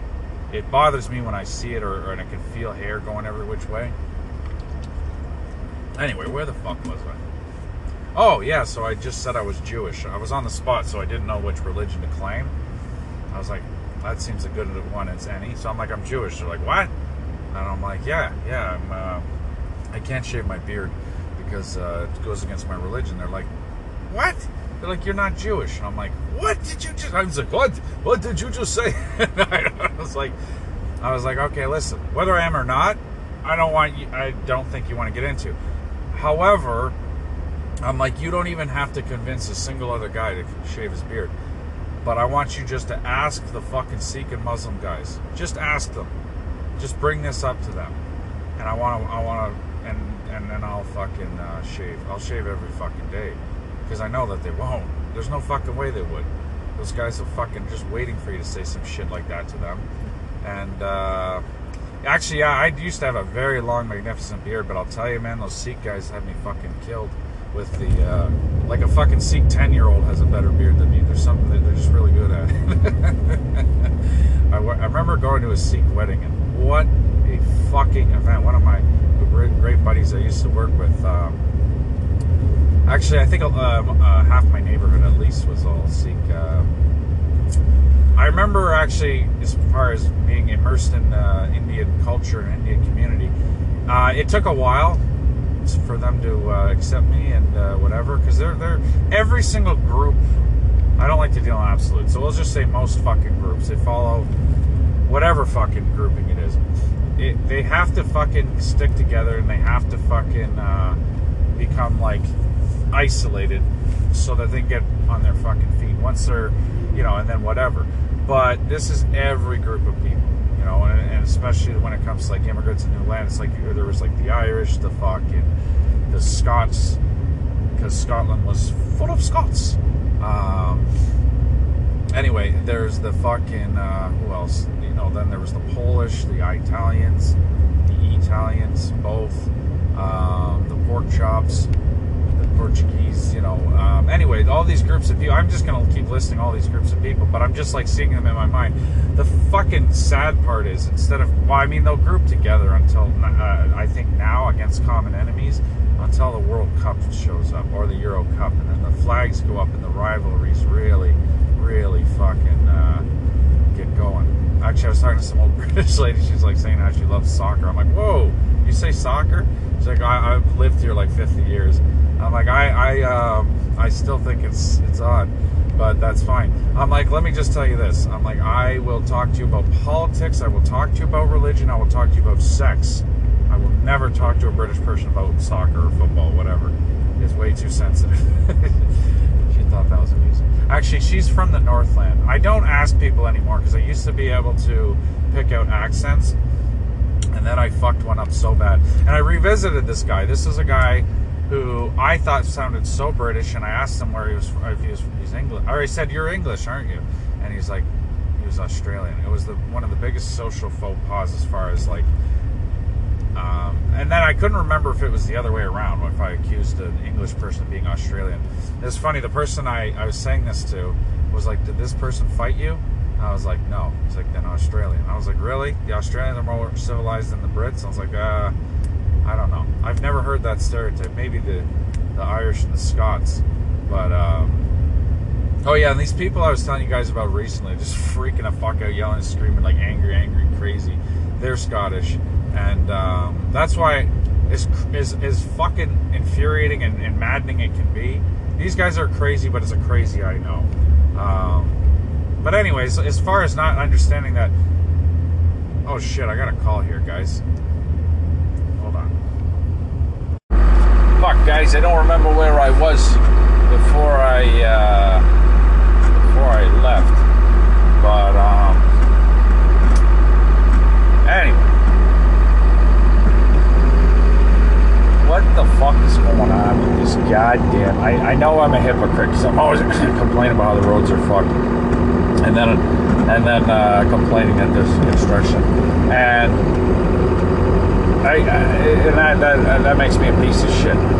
So I try, and I try. I'll never ever complain to anything. That's the worst thing is when they complain to the people working, like they don't decide what they do or when they do it you know, and you never like it's like complaining at like the fucking like low minimum wage fucking workers about the prices of things as if they have any any fucking control over any of it or any contact with anyone that does. Like they're completely anyone that has any control over anything that's fucking making your life a living hell is usually completely insulated. You will never have there's so many buffers in between. Yeah, we got a lot of buffers. It's obviously Godfather 2 reference. I, I can wait, does he say that fucking piece of shit with the mustache? he just looks like such an asshole. Uh, I love how even at like government hearings, everyone just smoke everybody back then. It's just like it was mandatory. My buddy was saying when he went to Europe, he's like, it wasn't just socially accepted; it was socially demanded. Like someone just light a smoke and put it in your mouth. I like that in. Um, Family Guy, they go to France and it's a no, no smoking section. you have to smoke. Um, I don't know. I used to love smoking. There's part of me that still wants to do it, which is completely fucked because I know it's horrible. It's absolutely horrible. There, for so many fucking reasons. It fucking smells like hell. You always smell like shit. You feel like shit. And you're constantly stressed. Because people will say, oh, like, God, it's, or I mean, some people, a lot of people still believe it's like cigarettes relieve stress. Okay, but all, the only fucking stress they can relieve is the stress caused by the cigarettes. So it's like, a good analogy is like putting on shoes that don't fit, that are like 10 sizes too small, fucking jamming your feet in, walking around all day, then taking them off. And then when you take them off, it's a huge fucking relief. So you could say that those shoes relieve a lot of pain and stress. But that's absolutely absurd when you think about it. Why the fuck would you ever put those things on? Um, and that's what cigarettes are. But you know, it's like because all you're doing is stopping the fucking uh, temporarily fucking putting on hold the uh, the, the the fucking urge for nicotine or whatever. So you know, it's like it's like people who do fucking heroin are like, oh, I don't know what to do with my hands.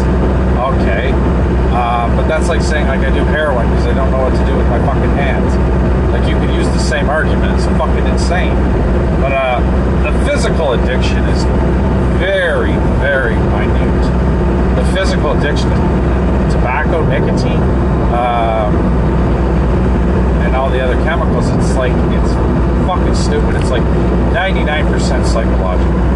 And that is an exact figure that I got from a scientist in a science lab in a science building where they manufacture science for the people. Anyway, um, and vaping is also fucking bad. I would say, just on personal experience, and because I'm vaping currently, that it's not as bad. But that's an extremely biased fucking thing. So uh, it's like when you smoke cigarettes, you'll be like, yeah, yeah, they're fine. Yeah, they're not bad. Yeah, they're fine. Because you just want to fucking smoke your fucking cigarettes and not be fucking bothered. But I'll tell you right now, the fucking people who smoke, you're fucked. We are we are fucked. I was a smoker, and I, I at least won't count myself out yet. But people who fucking shame you for smoking can go fuck themselves. People are like, ah, yeah, you fucking piece of shit. They are so much worse. And being addicted to a fucking substance is so much better than being addicted to treating people like shit and trying to make people feel bad. And you can say you're concerned about their health, and that might be genuine. But if you're being a cunt to other people about their fucking addictions, like, fuck, you are the worst piece of shit on the fucking planet. That's not helpful, and it's not about trying to help that person. It's just trying to make yourself feel fucking better. Um, anyway, it is what it is. It's just like making people feel bad about how they look, making people feel bad about any of their flaws or issues, and you could genuinely want someone to do better without busting their fucking balls. Like, shit. I fucking hated it. I probably kept smoking in spite of people breaking my back. Yeah, you fucking piece of shit smoking. Yeah. And like I like uh, this isn't my fucking thing that I first said, but like when people are like, well, what if we did that to fat people? Well, some people do that to fat people, but like if it were just socially accepted to go up to fat people, like, you fat tub of shit, you make me fucking sick, you smell like fucking hell, I hate you, get the fuck out of here. Don't ever fucking eat in front of any me, me or anyone else again. You're fucking, you're a piece of fucking shit, and I hate you. Like, it's just, unless you're doing a job like parking enforcement, merchandising, telemarketing, I've done all these jobs, and then it is fair game. People can come up to you and fucking tell you how much they hate you, tell you how much they want you to die, and um, and that's fine. Those people are not; those aren't humans anymore. Okay. Um, one time I was being, I was roughing up a homeless guy, and uh, one of my buddies was like, it was a fucking, it was. I still cringe to talk about this. I was a. This is we just. I'm a, you're you're like a cunt hair above the lowest rung of society yourself, and then you just start fucking. Just you just start picking on the fucking rung lower than you. And for me, it had to be the homeless drug addict. And then I felt like such shit. Gave him some smoke, some money, some booze. I let him drink right from my fucking. Uh, I know you should never do this, especially. Uh, but I, I let them drink right from my fucking. I'm like, uh, any man who's living willing to sleep outside can drink from my canteen anytime. That was a terrible um, Robert Duvall. What the fuck is his name? Sergeant. fuck, I can't think of his name. The guy from um, Apocalypse Now. He likes to play Wagner. Wagner scares the shit out of. Charlie, don't surf. What the fuck is his name in the movie? It's gonna bother me. It's gonna bother me all day. Actually, as soon as I finish this podcast recording, I'm gonna fucking think of it, and that's gonna also bother me. But anyway, um, I feel the same way about homeless people. Let them drink from my fucking flask, my fucking whatever, a mixed drink I have. I, I anytime I visit a city, I will spend as much time outside as possible. Now, originally, for it was for two reasons because I had no money. I still have no money, but also because I love to smoke. But smoking in the smoking sections have their own little subculture. So even if I don't smoke necessarily, I still smoke this vape garbage. Um, I would. I still like to spend most of my time outside. First of all, I love being outside. I absolutely love it. I feel so good. Uh, my baby's the same way. She loves being outside. Cheers up so much just to go outside, even if we're not really doing much. And she's like the way she like reaches up um, for things. Like it's like someone who's like really high. And um, there's a lot of parallels between someone who's just really messed up and like a baby, because you re- you kind of revert to a baby like state, but you're also like so fascinated. Uh, by everything like just like just like like her hands like she puts her hands out in front of her like and, and she's like looking at her hands like they're the most interesting thing she's ever seen and then like I'll, I'll take her around to different plants and different things and I'll tell her what these things are and here you can touch this and I'm also trying to teach her words but I'm trying to teach her Spanish at the same time I, or at least the minimal shit I know um, last night we were just doing colors shapes numbers whatever um, and the numbers are key because there's a lot of crossover with um, Latin based languages. I love the smell of garbage in the morning. I don't know what I was talking about before, but uh, obviously that was another reference to Apocalypse Now. It was just that uh, I do, I do, sm- I love the smell of garbage. Not all of it. There's different stinks, but it's like it takes me back a lot of it to uh, working at Sobeys in the warehouse next to the you know the garbage compactor and just I don't know, just like really nasty garbage. Obviously is going to get to you. Nobody likes garbage. Um, actually, one time I fell in the fucking uh, in the garbage pile. That was nasty. That was fucking disgusting. Um, but anyway, um, what was I going to say? Oh yeah, I'm just I'm just here at the dump. It's so beautiful here. It's just uh, nice little pond, beautiful fields. The weather is just perfect. We're in that fucking sweet zone, and I feel like I really, really um, appreciate good weather. You know, it's like oh, my voice is cracking ah, ah, ah, to the point where I'm reverting to like a childlike state where uh, my voice is cracking. Or uh, anyway, the I feel like there's only like a few days or whatever, a very limited time, and I mean this in a positive way, is to appreciate it. That there's very limited time to uh, to to enjoy the fucking weather because it's always fucking too cold, too hot, or fucking. Uh, sorry, I'm looking away, so I don't know if you guys are getting me.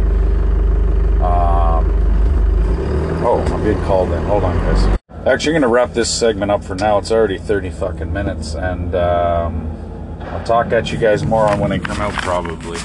I love you all. Be well. What's happening, everybody? Big Brother Chip here.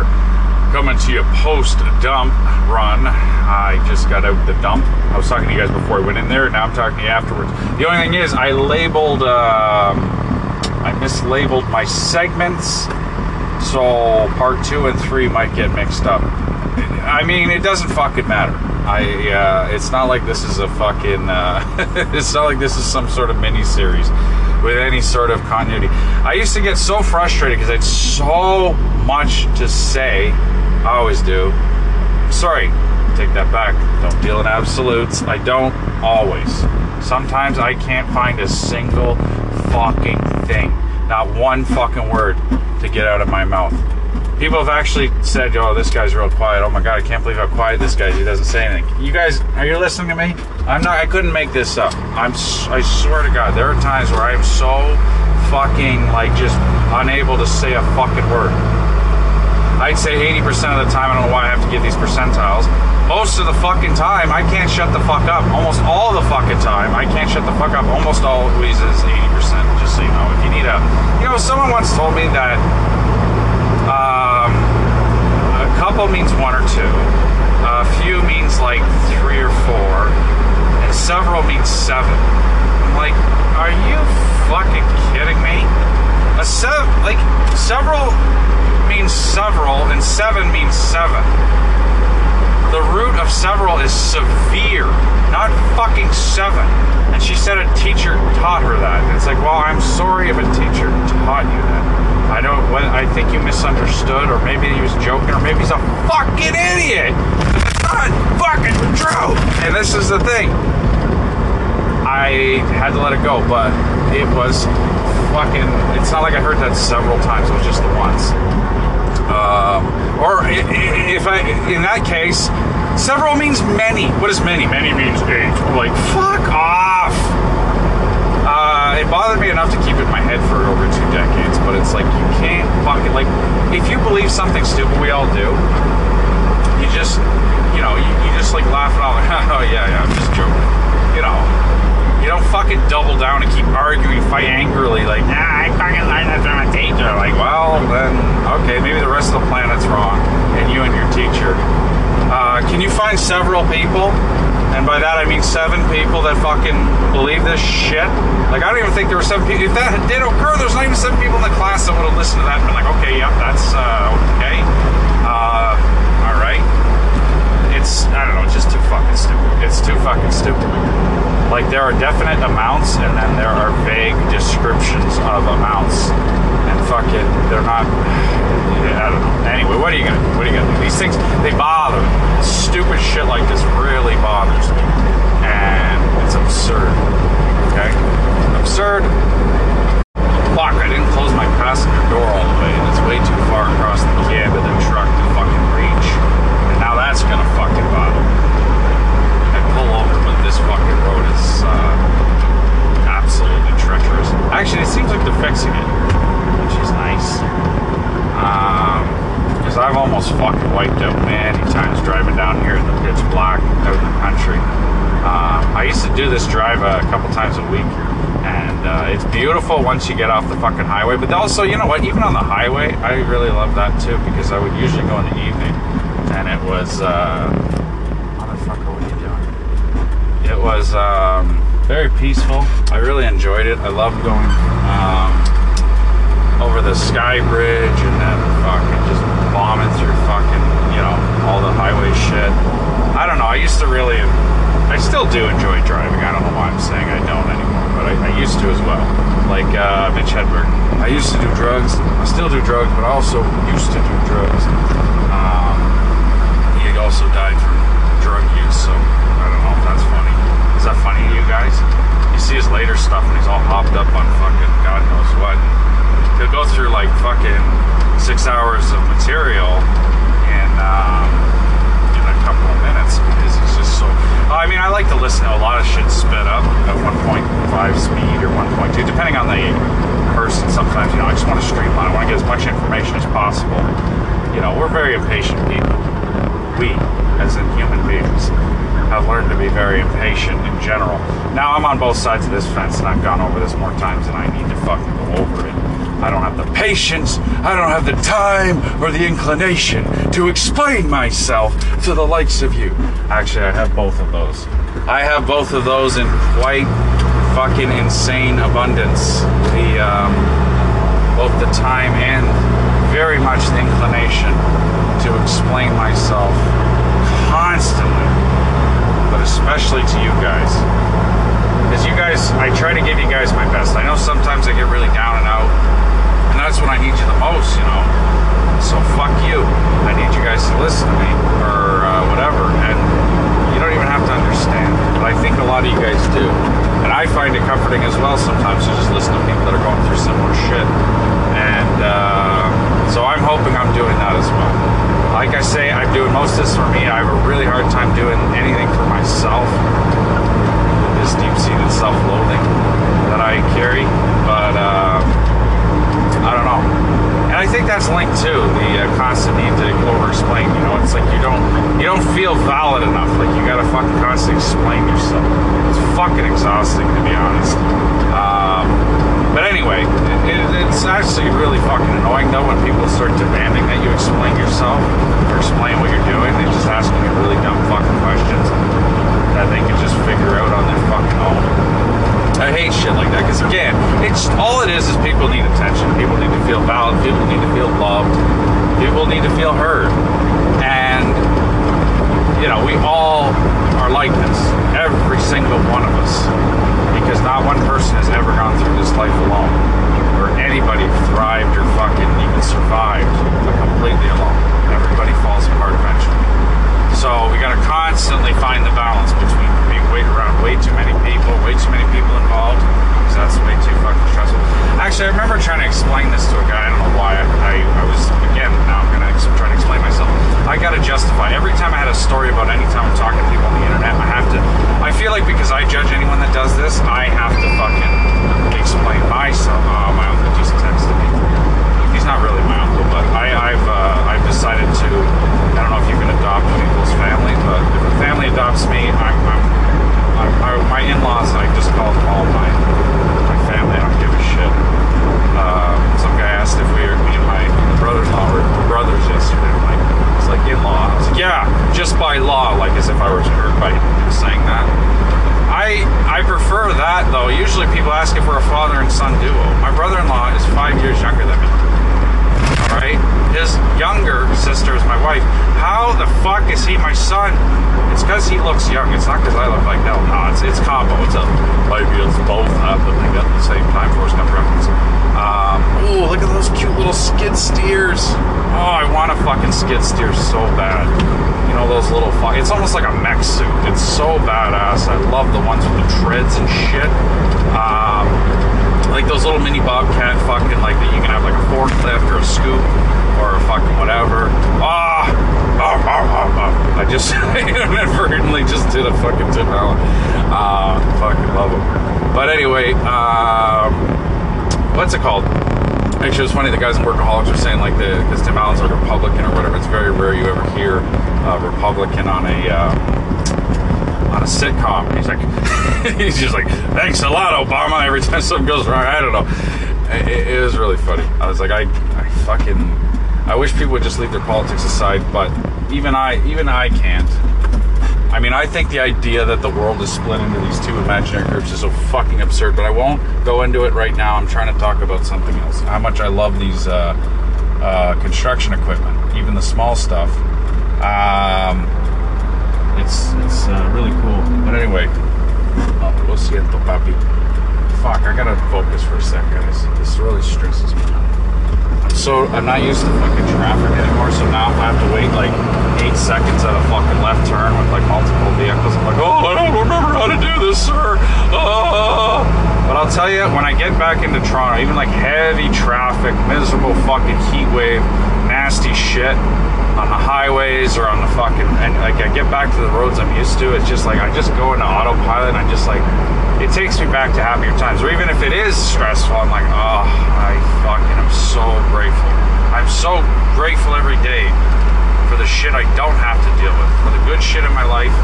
I get bogged down a lot with the bad, the negative stuff, but like the good stuff in my life, there's so much of it. And guys, if you really stop and take stock, there's so much good shit in your life, and there's so much bad shit you don't have to deal with anymore. Um, and it, it's really easy not to fucking think of this shit, you know.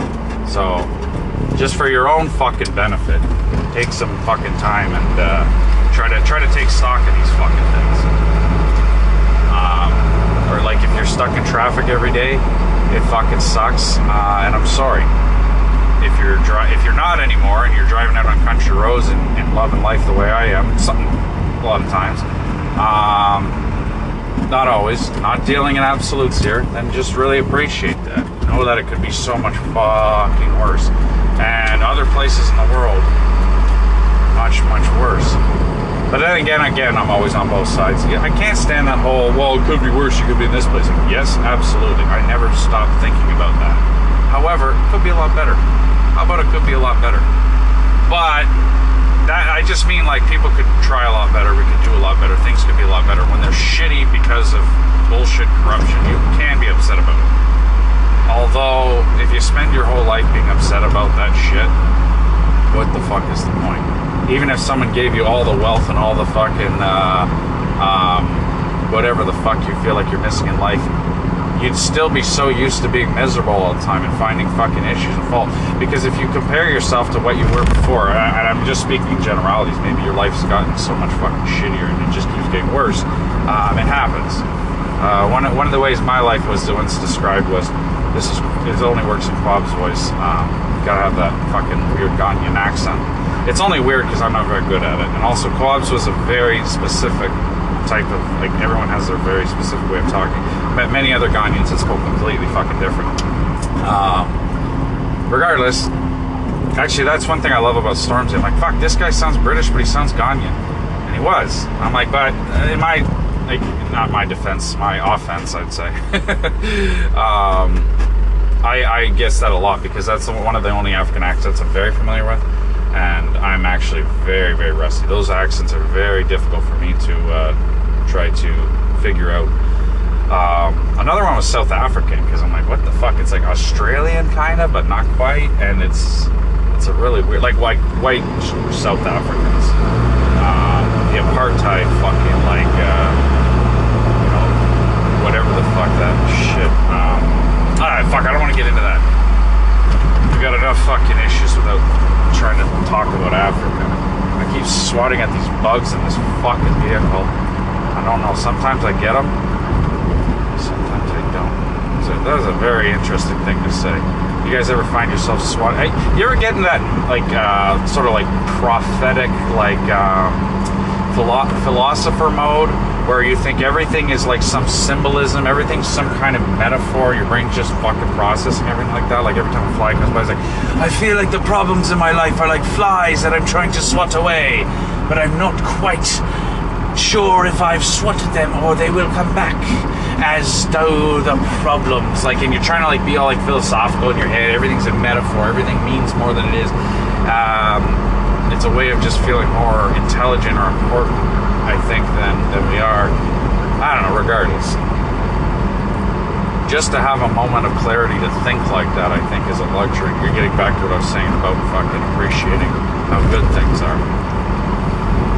But yeah, I mean, if you go to Africa, things are fucked. Um, that is a one of it's like the biggest fucking continent, and um, it's. Uh, it's like such a broad statement, but I mean, fuck, things are fucked up. Things are fucked up everywhere, but like it's, I don't know. I've never been to the goddamn place, but I feel like no one comes back saying, yeah, things aren't fucked up there. Not fucked up at all.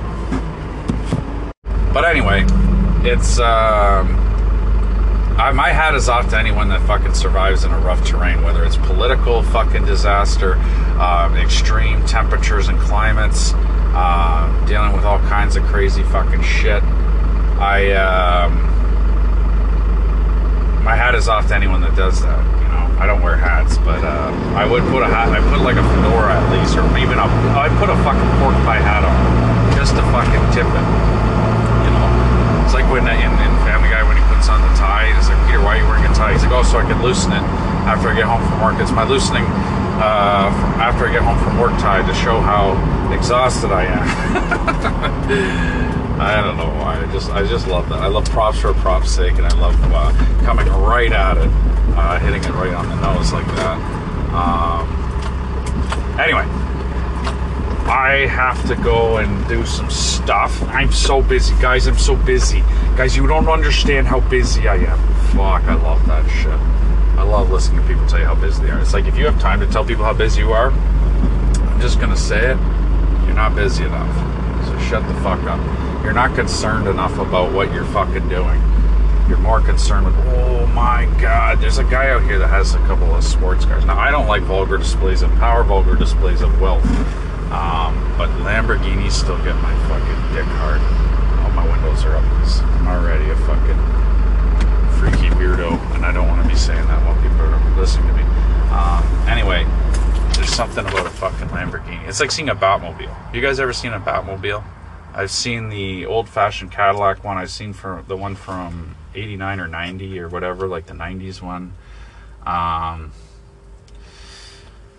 anyway, that's what I think of. There's a couple. There's a guy that out here that has a couple Ferraris and Lamborghinis and shit. Actually, they race them along these roads, and a lot of these roads are beat up to shit. So, I, but you know, money means nothing to some of these guys They're incredibly wealthy. But uh, anyway, yeah, I never want to drive a high performance vehicle again because once you fucking do, you get back into your fucking vehicle and you feel like a piece of shit. So anyway, what I'm advising to you guys is just it's like right now I don't have a dishwasher. And I did go 30 years without a dishwasher and my entire life was spent standing at the sink with my hands fucking soaking wet with rags and uh, grossness. And I wouldn't trade that for anything. Because the way I look at it, no matter what shit I do, I didn't, re- or any shitty shit, I don't regret any of it. Actually, I did get a few weeks off in, um, I can't remember what year it was. When I was in college, I severed the tendon in my right thumb washing dishes. One of them broke and fucking severed the tendon, and I couldn't I had a cast, so I couldn't wash dishes effectively for weeks. I remember my mom was not happy at all. And uh, but anyway, now that then I got a dishwasher, my life improved greatly. Like I could sell dishwashers. I don't want to sell anything, but I could sell dishwashers, water heaters, anything I'm very, very, very passionate about. Actually, I could sell trucks too. As much as it sounds like I hate them, it's because I love them so much and I can't have one. It's just like I hated dirt bike kids when I was a kid, because you know, or, or like kids that were in like hockey that got to play hockey. I didn't get to do shit, so then I wanted to beat these guys up and because you uh, I was frustrated with whatever I, I was focused on what I didn't have rather than what I had, which is a perfect way to wrap this up because I'm just sitting here at the fucking gas station like an asshole, and I'm on the clock, so someone's paying me for this. This is a professional podcast. I love you all. Be well.